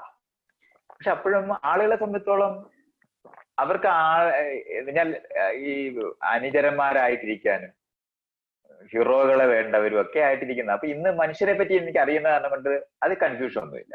പണ്ട് ഭയങ്കര പ്രശ്നം അനുഭവിക്കുമായിരുന്നു. ദേഷ്യം വരുമൊക്കെ ചെയ്യും. ആളുകൾ ഇങ്ങനെ ഒട്ടി ഒട്ടിപ്പിടിച്ചിരിക്കുകയും ഒക്കെ ചെയ്യുന്ന. കൂടെ ഇരിക്കാനാണെന്ന് അവർക്ക് ഇങ്ങനെ കൂടെ ഇപ്പൊ നമ്മൾ ഇരിക്കുന്ന സമയത്ത് നമ്മുടെ കൂടെ തൊട്ടിരിക്കാനായിട്ടൊക്കെ ഉള്ള കൊതിയുള്ളവരായിട്ടൊക്കെ ആളുകൾ പെരുമാറുകയൊക്കെ ചെയ്യും. അപ്പം അതൊക്കെ അവർക്ക് അവർ ഗേ ആണെങ്കിൽ പുരുഷന്മാരാണെങ്കിൽ ഗേ ആണെന്നെങ്കിലും വിചാരിക്കും. അതുമല്ല. നമുക്ക് കാണാം. ഈ ഒരു ഹീറോ എന്ന് ഞാൻ ഇന്നിപ്പോ നമ്മ എനിക്കിപ്പോ അറിയാം. മനുഷ്യരെ പറ്റിയുള്ള അറിവ് അങ്ങനെ കൂടിയ സമയത്ത് ഇത് ഏത് സമയത്ത് ഏത് ഹെറാർക്കിക്കൽ ആയിട്ടുള്ള ഒരു ആനിമൽ ആണെന്ന് എനിക്ക് അറിയുന്നത് കൊണ്ട് ആ സാധ്യത നിലനിന്ന്. അപ്പൊ നമ്മൾ വളരെ വലിയ ഒരു സമരം നമ്മളോട് തന്നെ ചെയ്തുകൊണ്ട് മാത്രമേ നമ്മുടെ കൂടെ ഉള്ളവരെയും നമ്മളെയും നമ്മളും അറിയാതെ അതിന് നല്ലൊരു രസമുള്ള ഒരു സംഭവം. ഞാൻ ഈ ഗുരുകുലം വിടുന്നതിന് തൊട്ട് മുമ്പ് ഞാൻ ഈ ഒരു എട്ട് വർഷം ഒമ്പത് വർഷമൊക്കെ ആയപ്പോഴാണ് ഞാൻ ഇങ്ങനെ ഗുരുകുലം ഇന്ന് ലീവ് ചെയ്തിട്ട് ഇനിയും നമ്മൾ എന്റെ അന്വേഷണവും കാര്യങ്ങളും നടക്കുള്ളൂ മനസ്സിലാക്കൽ നടക്കുള്ളൂ അല്ലെങ്കിൽ ജീവിക്കുന്നതിനകത്ത് പറ്റുള്ളൂ എന്നൊക്കെ തിരിച്ചറിയുന്ന സമയത്ത്. എന്നെ നമസ്ക അപ്പൊ ആളുകൾ അവിടെ ഒരു സീനിയോറിറ്റി അനുസരിച്ചിട്ട് ഗുരു കഴിഞ്ഞ അടുത്ത ആൾ അതിന്റെ അടുത്ത ആൾ അങ്ങനെ മൂന്നാമത്തെ ആളായിട്ട് ഞാൻ ഇരിക്കുന്ന ഒരു നമസ്കരിക്കുക ആൾക്കാർ എന്നെ നമസ്കരിക്കും. വന്ന എന്നെ കാലയെ നമസ്കരിക്കുക. അപ്പൊ അങ്ങനെ നമസ്കരിക്കുന്നത് ഞാൻ നിരുത്സാഹപ്പെടുത്താൻ തുടങ്ങി. അപ്പൊ എന്നെ നമസ്കരിക്കാൻ നിരുത്സാഹപ്പെടുത്താൻ തുടങ്ങിയോടെ പിന്നെ ഗുരുവിനെ മാത്രം ആൾക്കാർ നമസ്കരിക്കും മറ്റുള്ളവരെയൊക്കെ നമസ്കരിക്കാതാകുകയും ചെയ്യുന്ന ഒരു സ്ഥലവും ഉണ്ടായി. അപ്പൊ അതങ്ങനെ കുറച്ചു നാൾ പോയി. ഒരുവിധം ആരും നമസ്കരിക്കാതായി. പക്ഷെ രണ്ടുപേരും നിർബന്ധമായിട്ട് പറഞ്ഞ് അവർ നമസ്കരിക്കും. അപ്പൊ ആ നമസ്കരിക്കുന്ന സമയത്ത് ഞാനിങ്ങനെ പറയുമ്പോ അവർ പറയും അതേ നിങ്ങളുടെ കാലയിലല്ല ഞാൻ നമസ്കരിക്കുന്നത്. ഞാൻ ബ്രഹ്മത്തിന്റെ കാലയിലാണ് എന്ന് അപ്പൊ സിദ്ധാന്തം പറയാൻ പറ്റും. അല്ലെങ്കിൽ ദൈവത്തിന്റെ കാലാണ് ഏട്ടാ ഞാൻ സങ്കല്പിച്ചിട്ടാണ് നിങ്ങളുടെ കാലാണ് നിങ്ങൾ എന്തിനാ വിചാരിക്കുന്നത് എന്ന് എന്നോട് തിരിച്ചു ചോദിക്കുന്ന ഫിലോസഫി ചോദിച്ചിട്ട് നമുക്ക് തോപ്പിക്കാൻ പറ്റും. അപ്പൊ പിന്നെ എനിക്ക് അതിനകത്തൊന്നും പറയാൻ പറ്റത്തില്ല. അപ്പൊ ഇവർ രണ്ടുപേര് കുറെ നാൾ ഞാനിങ്ങനെ മറ്റാരും നമസ്കരിക്കാതെ ഇരിക്കുമ്പോഴും നിർബന്ധമായിട്ട് വന്ന് അവരത് ചെയ്തിട്ട് പോകും. അങ്ങനെ ചെയ്തിരുന്ന സമയത്ത് ഒരു ദിവസം ഒരാൾ ചെയ്തില്ല. അപ്പൊ എനിക്കൊരു ചെറിയ പ്രശ്നമായി. ഏഹ് ഇതെന്താ ഇവൻ നിർത്തി? അവനങ്ങ് നിർത്തിയപ്പോ എനിക്കൊരു പ്രശ്നം. എനിക്ക് എന്നോട് എതിരാണോ എന്നൊക്കെ തോന്നി തുടങ്ങി. അപ്പൊ അതാണ് ഞാൻ ഈ പറയുന്നത്. നമ്മൾ വിചാരിക്കുന്നത് ഈ സാധനം അങ്ങ് പോയി. ഞാൻ കറക്റ്റ് ആയെന്ന് വിചാരിച്ചിരിക്കുമ്പോഴാണ് ഈ കാലം നമസ്കരിക്കുന്നത് നിർത്തിയപ്പോ എനിക്ക് പ്രശ്നമായി ഇത് ഇത് ഇത്രയും വാശിയോടൊക്കെ ജീവിച്ചിട്ട് നമ്മൾ ഇത് അനുഭവിക്കുമ്പോ സൂക്ഷ്മമായിട്ട് നമുക്കിത് കാണാൻ പറ്റും. എങ്ങനെയാണ് ആളുകൾ ഇതുപോലുള്ള കാര്യങ്ങളിൽ കുടുങ്ങി പോകുന്നത്? അപ്പൊ അതുകൊണ്ട് അത്ര എളുപ്പമല്ലാത്ത എന്ന് വെച്ചാൽ നമ്മൾക്ക് നമ്മളോട് തന്നെ സമരം ചെയ്തുകൊണ്ട് മാത്രമേ അങ്ങനെ ജീവിക്കാൻ പറ്റൂ. എപ്പോ വേണേലും വഴുതി മറ്റുള്ളവരെ ഭരിക്കുന്ന ആളായി മാറുന്നതിന് ഒരു നിമിഷം മതി. Very very very easy to അത് അതിലേക്ക് വീഴാൻ വളരെ എളുപ്പമാണ്. അത് ഇതുകൊണ്ടാണ് നമ്മൾ അങ്ങനെയാണ് സ്ട്രക്ചർ നമ്മളെ ഈ പറയുന്ന ജീവി. മനുഷ്യനെ മന്ന പണ്ടങ്ങനെ എനിക്ക് അറിഞ്ഞൂടായിരുന്നു. മനുഷ്യൻ ഒരു ജീവിയിൽ ഇങ്ങനെ ഉണ്ടെന്ന് അറിഞ്ഞൂടായിരുന്നു. അപ്പൊ നമ്മൾ നിർബന്ധമായിട്ട് പ്രാക്ടീസ് ചെയ്തിട്ടാണ് ആൾക്കാർ ഇങ്ങനെ രണ്ടാം തരം പൗരന്മാരായി പെരുമാറുന്നതെന്നായിരുന്നു വിചാരിച്ചത് പക്ഷെ ഇപ്പൊ എനിക്കത് അങ്ങനെ അല്ലെന്നറിയാം ഒരു ട്രെയിറ്റ് ഉണ്ട് അതിനകത്ത്. അത് മനുഷ്യൻ മാത്രമല്ലല്ലോ ട്രേറ്റ് അല്ലേ? കാരണം അതാണ്. അല്ല മനുഷ്യൻ അങ്ങനെ ആണെന്ന്. അല്ല മനുഷ്യൻ അങ്ങനെയാണെന്നുള്ളത് സംഘത്തിനകത്തെ ജീവികളിലല്ല ഇത്തരത്തിലുള്ള ട്രേറ്റുകൾ ഉണ്ടെന്ന് അങ്ങനെ അല്ലാതിരിക്കുന്ന ഒരു ട്രേറ്റ് ഉള്ള ജീവികളാണ് സംഘത്തിൽ ഇരിക്കുമ്പോ തന്നെ ഉറുമ്പില്ല. ഉറുമ്പിന് അങ്ങനത്തെ ഈ പറയുന്ന ഡിവിഷൻ ഓഫ് ലേബറേ ഉള്ളൂ. അവർക്ക്. ഹെറാർക്കി ഇല്ല. അതേ സമയത്ത് പ്രൈമേറ്റ്സിൽ മുഴുവനുണ്ട്. പ്രൈമേറ്റ്സിനകത്ത് എല്ലാം ഉണ്ട് അപ്പൊ അതുകൊണ്ടാണ് നമ്മൾ അതിനകത്തു നിന്ന് വന്നവരായത് കാരണം കൊണ്ട് നമ്മളിൽ അത് ഉണ്ടെന്ന് ഞാൻ തിരിച്ചറിയുന്നുണ്ട്. ഈ തിരിച്ചറിവ് വന്നതോടാണ് അല്ലെങ്കിൽ എനിക്ക് ഭയങ്കര ദേഷ്യം വരുമായിരുന്നു ഈ രാഷ്ട്രീയ പാർട്ടിക്കകത്തൊക്കെ ചെല്ലുന്ന സമയത്ത് സഖാവ് എന്നുള്ള വാക്ക് തന്നെ സഖാവ് ചേട്ടനായി പോയി സഖാവ് അമ്മാവനുമായി പോകുന്ന തരത്തിൽ. സഖത്വത്തിന് വേണ്ടി ഉണ്ടാക്കിയ വാക്കാണല്ലോ കമ്മ്യൂണിസ്റ്റുകാര്. അങ്ങനെ അത് സഖാവ് ചേട്ടൻ സഖാവ് ആയി പോയില്ലേ രണ്ട് സഖാവ് വരെ സഖാവ് പന്നീൻ എന്ന് പറഞ്ഞ ഒരു ഒരു സഖാവും കൂടെ പറഞ്ഞു പോയി ഈ രണ്ട് സഖാവ് വന്ന് വന്നാലേ മൂത്ത സഖാവ് ആകത്തുള്ളൂ അങ്ങനത്തെ വരെ ആൾക്കാർ അപ്പൊ ഈ ആ ഹെറാർക്കി അനുഭവിക്കുക എന്ന് പറയുന്നത് ഒരു ഒരു ജീവി ജീവിബോധത്തിനകത്തു നിന്ന് വരുന്നതാണെന്നുള്ള എന്റെ തിരിച്ചറിവാണ്. പിന്നെ ആളുകൾ വെറുക്കാതിരിക്കാനായിട്ട്. മറ്റേ അല്ലെങ്കിൽ ദേഷ്യം വരും. എത്ര പറഞ്ഞാലും അനുസരി മനസ്സിലാകുന്നില്ലേ എന്നുള്ളത്. ദേഷ്യം വരും. നമ്മൾ അനുസരിക്കും വീണ്ടും നമ്മൾ അനുസരിപ്പിക്കാനാണ് ശ്രമിക്കുന്നത്. അത് ഈ അത് ഈ ഈ ഫോളോ ചെയ്യുന്നില്ല എന്ന് പറഞ്ഞു അത് ഞാൻ വേറെയും മൈത്രേയും എവിടെ പറഞ്ഞ് ഞാൻ കേട്ടിട്ടുണ്ട് ഈ I don't want any one to follow എന്നുള്ളത് അപ്പൊ അതിങ്ങനെ അത് പറഞ്ഞപ്പോ ഞാൻ ആലോചിച്ചു നമ്മൾ ഇപ്പം ഈ സന്യാസ കാലത്തൊക്കെ തന്നെയാണല്ലോ ഇപ്പൊ ജിദ്ദുവിന്റെ ജിദ്ദുവിനെ പറ്റിയിട്ട് എന്താണ് ആ ഒരു ഇത് മനസ്സിലാക്കാനോ അല്ലെങ്കിൽ Jiddu I think he died eighty eighty four eighty ഫൈവിലൊക്കെയാണ് മരിക്കണമെന്ന് തോന്നുന്നു അല്ലേ സോ ബൈ ദ ടൈം. കഴിഞ്ഞിട്ടുണ്ട് ഞാൻ ലീവ് ചെയ്യാൻ എനിക്കറിയാം. എനിക്ക് ജിതുവിന്റെ എല്ലാം അറിയുന്ന ആളാ. ഞാനത് വായിക്കുകയും പഠിക്കുകയും ചെയ്തിട്ടുണ്ട്. പക്ഷെ? തൊട്ട് വൈകുന്നേരം ഇല്ല നേരിട്ട് കണ്ടിട്ടില്ല. നേരിട്ട് കണ്ടിട്ടില്ല. ഓക്കെ. കണ്ടിട്ടില്ല. ഞാൻ ഈ ഗുരുകുലത്തിലൊക്കെ നടക്കുന്ന സമയത്തൊക്കെ എനിക്ക് തോന്നുന്നു അയാൾ യൂറോപ്പിലും അമേരിക്കയിലും ഒക്കെ തന്നെ അങ്ങ് അതാ. അതുകൂടെ പിന്നെ അങ്ങനത്തെ ഒരു അയാളെ അയാളിൽ നിന്ന് അകന്നതാണെങ്കിലും അയാളുടെ കാലത്തുണ്ടായിരുന്ന മറ്റേ കൃഷ്ണമൂർത്തിയെയും ഞാൻ വായിക്കുകയും പഠിക്കുകയും ചെയ്തു. ആ യു ജി എനിക്ക് ആ സെക്റ്റുകളെ എല്ലാം അറിയാം. ഓരോ ആളുകളെയും വ്യക്തികളെയും അറിയാം. അവരെഴുതിയ പുസ്തകങ്ങളും വായിച്ചിട്ടുണ്ട്. ഞാനീ ഞാൻ ഈ കൃഷ്ണമൂർത്തിയെ ഏറ്റവും വലിയ ക്രിട്ടിക്കലായിട്ട് വിമർശിച്ചിട്ടുള്ളത് രജനീഷാണ്. രജനീഷ് ഏറ്റവും വലിയൊരു തമാശ പറഞ്ഞിട്ടുള്ളത് ലോകത്ത് നമ്മൾ നമ്മളെ എന്നാൽ നമ്മളിപ്പോ ഒരു പ്ലെയിനിൽ കയറി യാത്ര ചെയ്താൽ നമ്മൾ നാട്ടിലെത്തും പക്ഷെ നമ്മുടെ പെട്ടി അടുത്ത് എത്തത്തില്ല. അപ്പൊ അങ്ങനെ മിസ്സിംഗ് ലഗേജ് ഉണ്ട്. പക്ഷെ എല്ലാ പെട്ടി എത്തിയിട്ടും ആളെത്തിയിട്ടില്ലാത്ത ഒരാളാണ് കൃഷ്ണമൂർത്തി എന്ന്. ഭയങ്കര ഞാൻ സൂക്ഷ്മമായിട്ട് വേദാന്തത്തിന്റെ വശത്തൂടെ നോക്കുകയാണെങ്കിൽ തിരിച്ച് നമ്മൾ ചത്തുപോകുന്ന ഭയങ്കര. സാധനമുണ്ട്. ആളെത്തിയിട്ടില്ല. ആദ്യമായിട്ടാണ് ചരിത്രത്തിൽ അങ്ങനെ അപ്പോ അത് അപ്പൊ ഞാൻ ഈ എന്നും ആലോചിക്കും അപ്പൊ ഇയാൾ കുട്ടിയായിരുന്ന സമയത്ത് തന്നെ ഈ അനിബസന്റ് വിളിച്ചോണ്ട് പോയി അവിടെ ഇട്ട് അങ്ങനെ ആക്കിയെടുത്ത ഒരാളാണല്ലോ. നിർബന്ധമായിട്ട് ഈ ദലൈലമായുടെ ഒക്കെ കൂട്ട് ആളുകളെ തെരഞ്ഞു പിടിച്ചുകൊണ്ട് വന്ന് ഇക്കാലത്തെ World ട്രെയിൻ ചെയ്തുണ്ടാക്കി ആ, അങ്ങനെ ആക്കിയെടുത്ത ഒരാളാണ്. അപ്പൊ അയാൾക്ക് അതിൽ നിന്ന് രക്ഷപ്പെടണമെന്ന് ഭയങ്കര ആഗ്രഹവും ദിവസവും. പക്ഷെ വേറെ പണിയൊന്നും അറിഞ്ഞൂടാ. ഇപ്പൊ നമ്മുടെ രാഷ്ട്രീയ പാർട്ടിയിലുള്ള കമ്മ്യൂണിസ്റ്റുകാരോട് ചോദിച്ചാൽ അവർക്ക് ഈ പറയുന്ന സിദ്ധാന്തം ഒന്നും അല്ല ലോകം എന്ന് പറഞ്ഞാൽ അവർ പിന്നെ നാളെ എന്തോ ചെയ്യണമെന്ന് അവർക്ക് വല്ല അറിയാം? ഇതേ കാരണം പോലെ തന്നെ ഈ കൃഷ്ണമൂർത്തിക്ക് വേറെ എന്ത് ചെയ്യണമെന്ന് സത്യത്തിൽ അറിഞ്ഞൂടാ. അവിടെ രാവിലെ എണീറ്റ് വന്നിട്ട് ഞാൻ ഗുരു അല്ല എന്ന് പറയുക എന്നുള്ളതാണ് അതിൽ ചാകുന്നവരെ അതെ. പിന്നെ ചെയ്തോണ്ടിരുന്നത്. അപ്പൊ എന്തിനാണ് ഗുരു അല്ലെങ്കിൽ പിന്നെ വാഴ കൃഷിക്ക് പോകരുതോ? അതിന് രാവിലെ ഇവിടെ വന്നിരുന്നത് ഞാൻ ഗുരു അല്ലെന്ന് പറയേണ്ട കാര്യമില്ല. ഒരു പ്രാവശ്യം പറഞ്ഞപ്പോ പിന്നെ അത് നിർത്താണ്ട് പറഞ്ഞുകൊണ്ടിരിക്കണം ദിവസം ഒരു തവണ നമ്മൾ തിരിച്ചറിഞ്ഞു കഴിഞ്ഞാൽ അന്ന് നിർത്തും ഞാൻ പറഞ്ഞ ഞാൻ സന്യാസി ഇങ്ങനല്ല ജീവിക്കുന്നത് ഞാൻ അന്ന് വിടുകല്ലേ ഇതിന് പകരം ഞാൻ ഗുരുവല്ല ഗുരുവല്ല എന്ന് എല്ലാ ദിവസവും സ്റ്റേജിൽ കയറിയിരുന്ന് പറയേണ്ട ആവശ്യം വരുന്നത് പറഞ്ഞാൽ അയാൾക്ക് വേറെ തൊഴിലില്ലായ്മ ഉള്ളത് കൊണ്ടാണെന്നുള്ള കാര്യം സംശയമൊന്നും വേണ്ട. അത് വളരെ വളരെ ശരിയാണ്. ഞാനിങ്ങനെ അത് ശരിയാണ്. I am not world teacher there is no world teacher to come എന്ന് പറഞ്ഞിട്ട് പിന്നെ എന്തിനാ വേൾഡ് ടീച്ചർ ആയിരുന്നത് പിന്നെ അതാണ് പറഞ്ഞത്. ഇത് മാത്രമാണ്. അയാൾക്ക് വേറെ ഒന്നും അറിഞ്ഞുകൂടാന്നാ ഞാൻ പറയുന്നത്. അതുകൊണ്ടാണ് അത് അങ്ങനെ തുടരുന്നത്. അപ്പം യഥാർത്ഥത്തിൽ തിരിച്ചറിവ് ഉണ്ടായി കഴിഞ്ഞാൽ പിന്നെ നമ്മൾ പിറ്റേ ദിവസം അതാകുന്നില്ല അപ്പൊ അതുകൊണ്ട് ഇപ്പൊ ഞാൻ ഈ വ്യക്തി എന്ന് ജീവിതത്തിനകത്ത് ഇതുപോലെ കമ്മിറ്റ് ചെയ്ത് ജീവിച്ച ആളാണ്. അല്ലാതെ നമ്മൾ വെറുതെ പോയി തമാശക്ക് അതുവഴി കയറി പോയി എന്നിട്ട് സന്യാസി ആകാൻ പറ്റാതെ പോകുന്നു എന്നാണ് ഇവിടുത്തെ സന്യാസിമാരും ഇപ്പോഴത്തെ. വേദാന്തികളും ഒക്കെ പറയുന്നത് എന്നെ പറ്റി. ഞാൻ അത് വഴി ശരിയല്ലാത്തോണ്ട് തിരിച്ചു വന്നാണ് ഞാനത് അതിനകത്ത് യാതൊരു കാശിന് കൊള്ളത്തില്ലെന്ന് ബോധ്യം ഉണ്ടായിട്ട് വിട്ടതാ. ഉം, ഈ എന്നെ ഈ വലിയ അന്നത്തെ അന്ന് നിലവിലുണ്ടായിരുന്ന വലിയ സ്വാമിമാരെല്ലാം എന്നെ നമസ്കരിച്ചിട്ടുള്ള ആൾ തന്നെ. ഞാൻ ഞാനായിട്ട് കുറെ നേരം വേദാന്തം സംസാരിച്ച് കഴിയുമ്പം ഇയാളൊരു ജ്ഞാനിയാണെന്ന് അവന്മാര് തിരിച്ചിട്ട് എന്നെ നമസ്കരിച്ചിട്ടുള്ള ആളുകളാണ് അതുകൊണ്ട് എനിക്ക് അങ്ങനത്തെ കൺഫ്യൂഷൻ ഒന്നും ഇല്ല. അതായത് ഇനി വേദാന്തം എന്താണ് മനസ്സിലാക്കാൻ ഇനി പറ്റാതെ പോകുന്നു എന്നൊന്നും ഞാൻ വിചാരിക്കുന്നേ ഇല്ല. എന്ത് മനസ്സിലാക്കാനുള്ളത്? നമുക്ക് മനസ്സിലാക്കുന്ന സാധനങ്ങൾ മനസ്സിലാകുന്ന സാധനമേ ഉള്ളൂ. പിന്നെ ഇതിപ്പം ഇപ്പൊ ഇപ്പൊ ജിദ്ദു ഒക്കെ പറഞ്ഞിട്ട് ഞാൻ പോയി കഴിഞ്ഞാൽ ഒന്നും പാടില്ല. പക്ഷെ ഞാൻ കഴിഞ്ഞ വർഷമൊക്കെയാണ് ഞാൻ ഒഹായിൽ ഒന്ന് പോയി. എനിക്കത് കാരണം എന്താ വെച്ചാൽ ഇത് പണ്ട് പണ്ട് ജിദ്ദുവിനെ വായിച്ച് നടന്നിരുന്ന ഒരു കാലം ഉണ്ടായിരുന്നു. അപ്പൊ ആ കാലത്ത് വിചാരിച്ചാണ് ഒഹായിൽ പോകണം എന്നുള്ളത് കാരണം വെച്ചാൽ ഇയാൾ പറഞ്ഞിട്ടുണ്ട് ഒന്നും പാടില്ല എന്നുള്ളത്. പക്ഷെ ഒഹായിൽ ഇപ്പോഴും അവർ പരിപാടിയൊക്കെ നടത്തി നടക്കുന്നുണ്ട്. അപ്പൊ ഞാൻ അപ്പൊ ഞാൻ അവിടെ ഒന്നും പോയില്ല.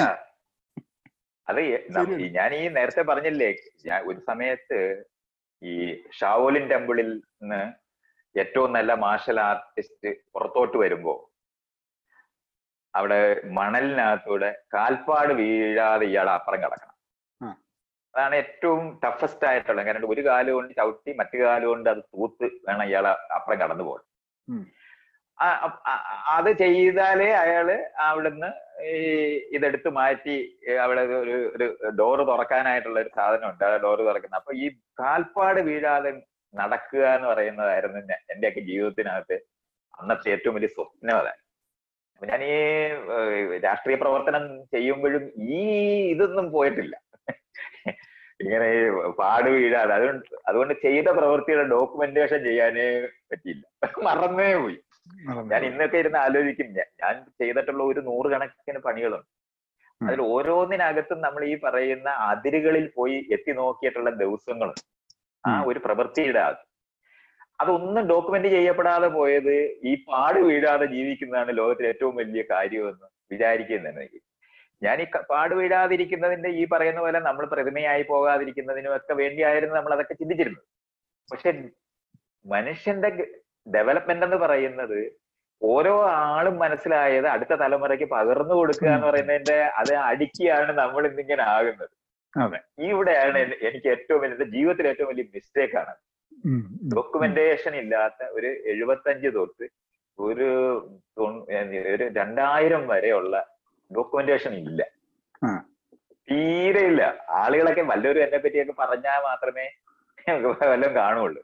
അപ്പം അങ്ങനല്ല. നമ്മൾ ശരിക്കും പറഞ്ഞാൽ ഡോക്യുമെന്റ് ചെയ്യേണ്ടതുണ്ട്. ഇനിയെങ്കിലും മനുഷ്യർക്ക് ആ തെറ്റ് വരാതിരിക്കേണ്ടത് എന്ന് പറഞ്ഞാൽ നമ്മൾ ചെയ്ത തെറ്റ് തന്നെ ആവർത്തിക്കേണ്ട കാര്യമില്ലാതെ വരുന്നത് അങ്ങനെയാണ് ഉം, എന്റെ ജീവിതത്തിനകത്തു നിന്നൊക്കെ മനുഷ്യർക്ക് പഠിക്കാനുണ്ട്. പഠിക്കുന്നത് എങ്ങനെ പഠിക്കാനുള്ളത്? ഇനി ഇങ്ങനെ ചെയ്യണ്ടെന്ന് ഇങ്ങനെ ജീവിക്കണ്ടെന്ന് തന്നെ പഠിക്കേണ്ടതുണ്ട്. ഇപ്പൊ ഞാൻ ഈ തെണ്ടിയൊക്കെ നടന്നിട്ടുണ്ട്. ഒരിക്കലും ആവശ്യമില്ല. ഞാൻ മനസ്സിലാക്കുന്ന സാധനം ആ തെണ്ടി നടക്കുന്നത് വഴി ഉണ്ടാകുന്നതല്ലെന്ന് എനിക്കെന്നറിയാം. അതുകൊണ്ടാണ് ഒരു പ്രയോജനരഹിതമായ ആചാരങ്ങൾ നമ്മൾ ചെയ്തു പോകും അത് ചെയ്യാതിരിക്കണം എന്നുണ്ടെങ്കിൽ ഡോക്യുമെന്റ് ചെയ്യപ്പെട്ടത്. ഇന്നപ്പോ ഇന്ന് അപ്പൊ അത് കാരണം കൊണ്ടാണ് ഇപ്പൊ ഞാനിപ്പോ ആളുകൾ ഇപ്പൊ സംസാരിക്കുകയും പറയുകയൊക്കെ ചെയ്യുന്ന സമയത്ത് ഞാൻ ഇരിക്കുകയും പറയുകയും സംസാരിക്കുകയും ചെയ്യുന്നത് ഡോക്യുമെന്റഡ് ആകേണ്ടതുണ്ട് എന്ന് അറിയുന്നത് കൊണ്ട്. അല്ലാതെ അതിനകത്ത് വേറെ എന്തെങ്കിലും അല്ല ഞാൻ ഈ പലപ്പോഴും ആളുകൾ വിചാരിക്കുന്നത് നമ്മളെന്തോ നം ഈ ഇങ്ങനെ പ്രൊമോട്ട് ചെയ്ത് നമ്മൾ എന്തോ എന്തെങ്കിലും ആയി തീരണമെന്ന് ആലോചിക്കുന്നത് ഈ ഇത്രയും പ്രായമായതിനു ശേഷം ഇനി എന്തോ ആയിട്ടുള്ള കാര്യം. ഒരു പ്രയോജനമില്ലല്ലോ നമുക്ക് എവല്യൂഷൻ അറിയുമ്പോൾ നമ്മൾ എന്തെങ്കിലുമൊക്കെ പദവിയോ അല്ലെന്നുണ്ടെങ്കിൽ എന്തെങ്കിലുമൊക്കെ എത്തിച്ചേരുന്നതൊക്കെ നമ്മുടെ ജീവിതത്തിൽ എന്തെങ്കിലും ഒരു മീനിങ് ഉണ്ടാക്കുന്നതിനാണ്. ജീവിതം കഴിഞ്ഞിരിക്കുന്ന എന്നെ പോലുള്ള ഒരാളിന് ഒരു കാര്യമില്ലാത്ത ജീവിതമാണ് അതൊക്കെ. ഉം. ഒരു ഭാരം മാത്രമാണ്. അപ്പൊ അങ്ങനെ മനസ്സിലാക്കുകയും കൂടെ ചെയ്യുന്നത് കാരണം കൊണ്ട് നമുക്ക് അതൊന്നും ഈ യുക്തി കൊണ്ടല്ല. പക്ഷെ ഇന്ന് ജനതയോട് കമ്മിറ്റ്മെന്റ് നമുക്കുണ്ടെങ്കിൽ നമ്മളെല്ലാവരും അവരവരുടെ ജീവിതത്തിനകത്ത് അവരവർക്ക് ഒരു കാഴ്ച ഉണ്ടായാൽ ഒരു വ്യത്യാസപ്പെട്ട അനുഭവം ഉണ്ടായാൽ വ്യത്യാസപ്പെട്ട അറിവുണ്ടായാൽ അത് രേഖപ്പെടുത്തി വെക്കണം. അപ്പൊ അത് വേറൊരാൾക്ക് മറ്റൊരാൾക്ക് വളരെ എളുപ്പം അത് അവൈലബിൾ ആണ് അത്രയും പണിയെടുക്കണ്ട അതെ. അതെ അതിനാണ് അത്. വേണ്ടത്. ആ ഡോക്യുമെന്റേഷൻ ആവശ്യമാണ് എന്നുള്ളത്. അത് ഞാൻ- ഞാൻ ഇത് മറ്റേ മറ്റേ ഫിലോസഫി കൊണ്ടാണ് നമ്മൾ ഡോക്യുമെന്റ് ചെയ്യാതെ പോയത്. അപ്പൊ പലപ്പോഴും ആളുകൾ ചോദിക്കും നിങ്ങൾ എന്ത് എന്ത് ചെയ്തു? എന്നൊക്കെ ഇങ്ങനെ ചോദിക്കും. അപ്പൊ നമുക്ക് സത്യത്തിൽ സ്വയം പുകഴ്ത്തി പറയുന്ന ഗതികേടിപ്പെട്ടും പിന്നെ എന്ത് പറഞ്ഞാലും അപമാനം അനുഭവിക്കാതെ പറ്റില്ലാതായി അതേസമയത്ത് രാഷ്ട്രീയ പ്രവർത്തകര് അവർ വാർഡ് മെമ്പർ ആയിട്ടുണ്ട് അവർ എം എൽ എമാരായിട്ടുണ്ട് എന്നുള്ളത് രേഖപ്പെടുത്തപ്പെട്ടിട്ടുണ്ട്.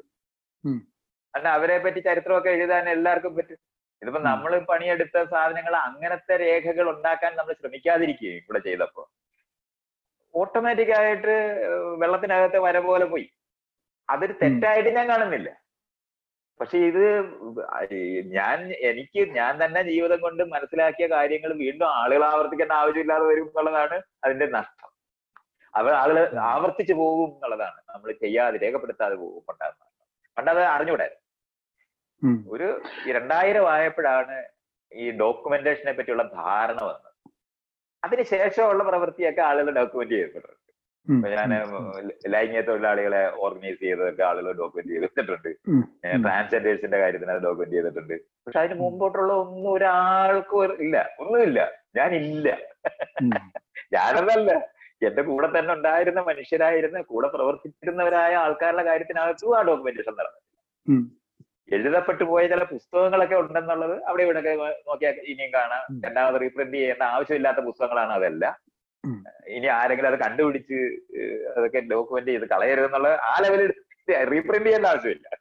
അതൊക്കെ നമ്മൾ പണിയെടുത്ത പക്ഷെ ചില കാര്യങ്ങൾക്ക് നമുക്ക് വ്യക്തത വന്നത് എങ്ങനെയാണെന്നുള്ള ഒരു പ്രോസസ്സ്. ചില ഇത് നമ്മൾ ആധികാരികമായി പറയുന്നത് പോലെ പറയുമ്പം ആളുകൾ അത് അഹങ്കാരമായിട്ടാണ് കാണുന്നത് നമുക്ക് ആധികാരികമായി പറയാൻ നിങ്ങളുടെ കയ്യിൽ എങ്ങനെയാണ് ഇത് വന്നത്? എന്നത് ചോദ്യമുണ്ട്. അത്. ന്യായവുമാണ് ആ ചോദ്യം. പക്ഷെ അപ്പൊ നമ്മൾ നമ്മളെ പറ്റി പറയാൻ പാടില്ല. നമ്മളെ പറ്റി നമ്മൾ തന്നെ പറയേണ്ടി വരുമ്പോ ഉണ്ടാകുന്ന അപമാനം ഭയങ്കരമാണ്. അതാണ് അതൊരു വലിയ വലിയ ബേർഡനാണ് ആ അതൊരു ബേർഡനാണ് അപ്പൊ ഞാൻ എഴുതുന്ന പുസ്തകത്തിൽ ഞാൻ ഇല്ലാതെ എഴുതാനാണ് ഞാൻ എപ്പോഴും ശ്രമിക്കാറുള്ളത്. ആശയങ്ങൾ മതിയെന്ന് തീരുമാനിക്കുന്നത് വഴി.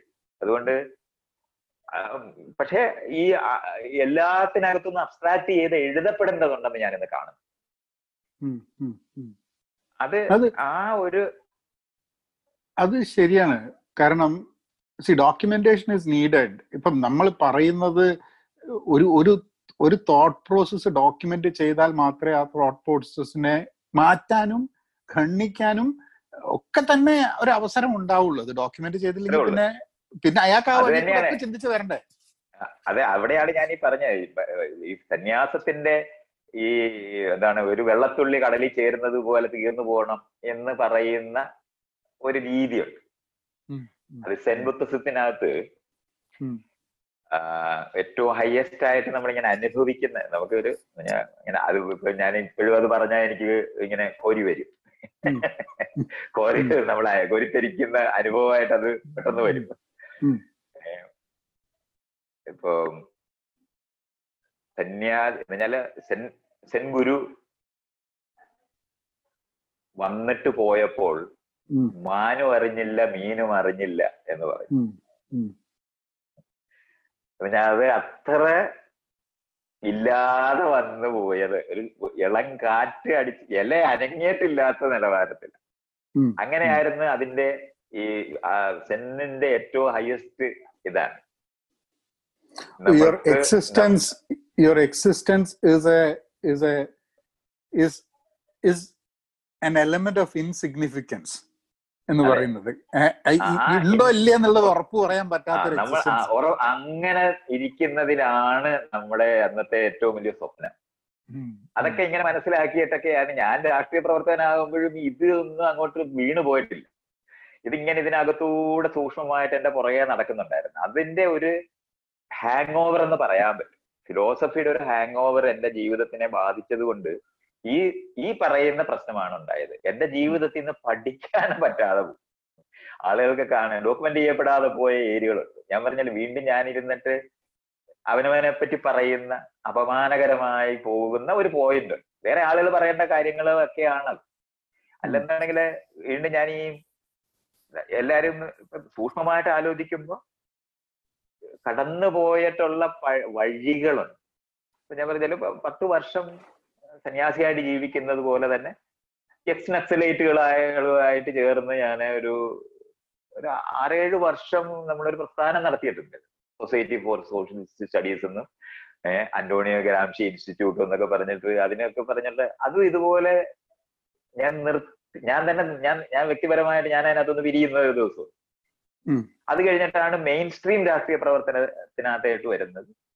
അതേപോലെയാണ് ഫെമിനിസ്റ്റ് ഗ്രൂപ്പ് രൂപപ്പെടുത്തുന്നതിന് ആദ്യം മുൻകൈ എടുക്കുന്നത്. ഇതുപോലുള്ള അതെല്ലാം ഇങ്ങനെ ഇന്നിപ്പോ പറയേണ്ടി വരും എന്നുള്ളതാണ്. കഷ്ടം എന്ന് പറയുന്നത് അവിടെ അത് പറയേണ്ടി വരും. അപ്പൊ അങ്ങനത്തെ പ്രവർത്തനങ്ങൾ ചെയ്ത് പുസ്തക പ്രസിദ്ധീകരണം ചെയ്തിട്ടുണ്ട്. പത്തിരുപത് പുസ്തകം പ്രസിദ്ധീകരിച്ചിട്ടുണ്ട്. നമ്മുടെ സ്വന്തം പുസ്തകങ്ങൾ ഞങ്ങൾ എല്ലാവരും കൂടെ തന്നെ എന്റെ കൂട്ടുകാരുമായിട്ട് ചേർന്നിരുന്ന് എഴുതിയ പുസ്തകങ്ങൾ എന്ന് പറയുന്നത് രണ്ട് മൂന്നെണ്ണം ഉണ്ട്. ബാക്കിയുള്ള എല്ലാം വലിയ എഴുത്തുകാരായിട്ട് മാധവക്കുട്ടിയുടെയും ജോൺ അബ്രഹാമിന്റെയും ഒക്കെ എബ്രാ ജോൺ അബ്രഹാമിന്റെ ആദ്യ കഥാപുസ്തകം മുഴുവൻ നമ്മൾ ആദ്യമായിട്ട് പ്രസിദ്ധീകരിക്കും ഉം. അപ്പൊ ഇതുപോലുള്ള കാര്യങ്ങളും ഒക്കെ ചെയ്തിട്ടുണ്ട്.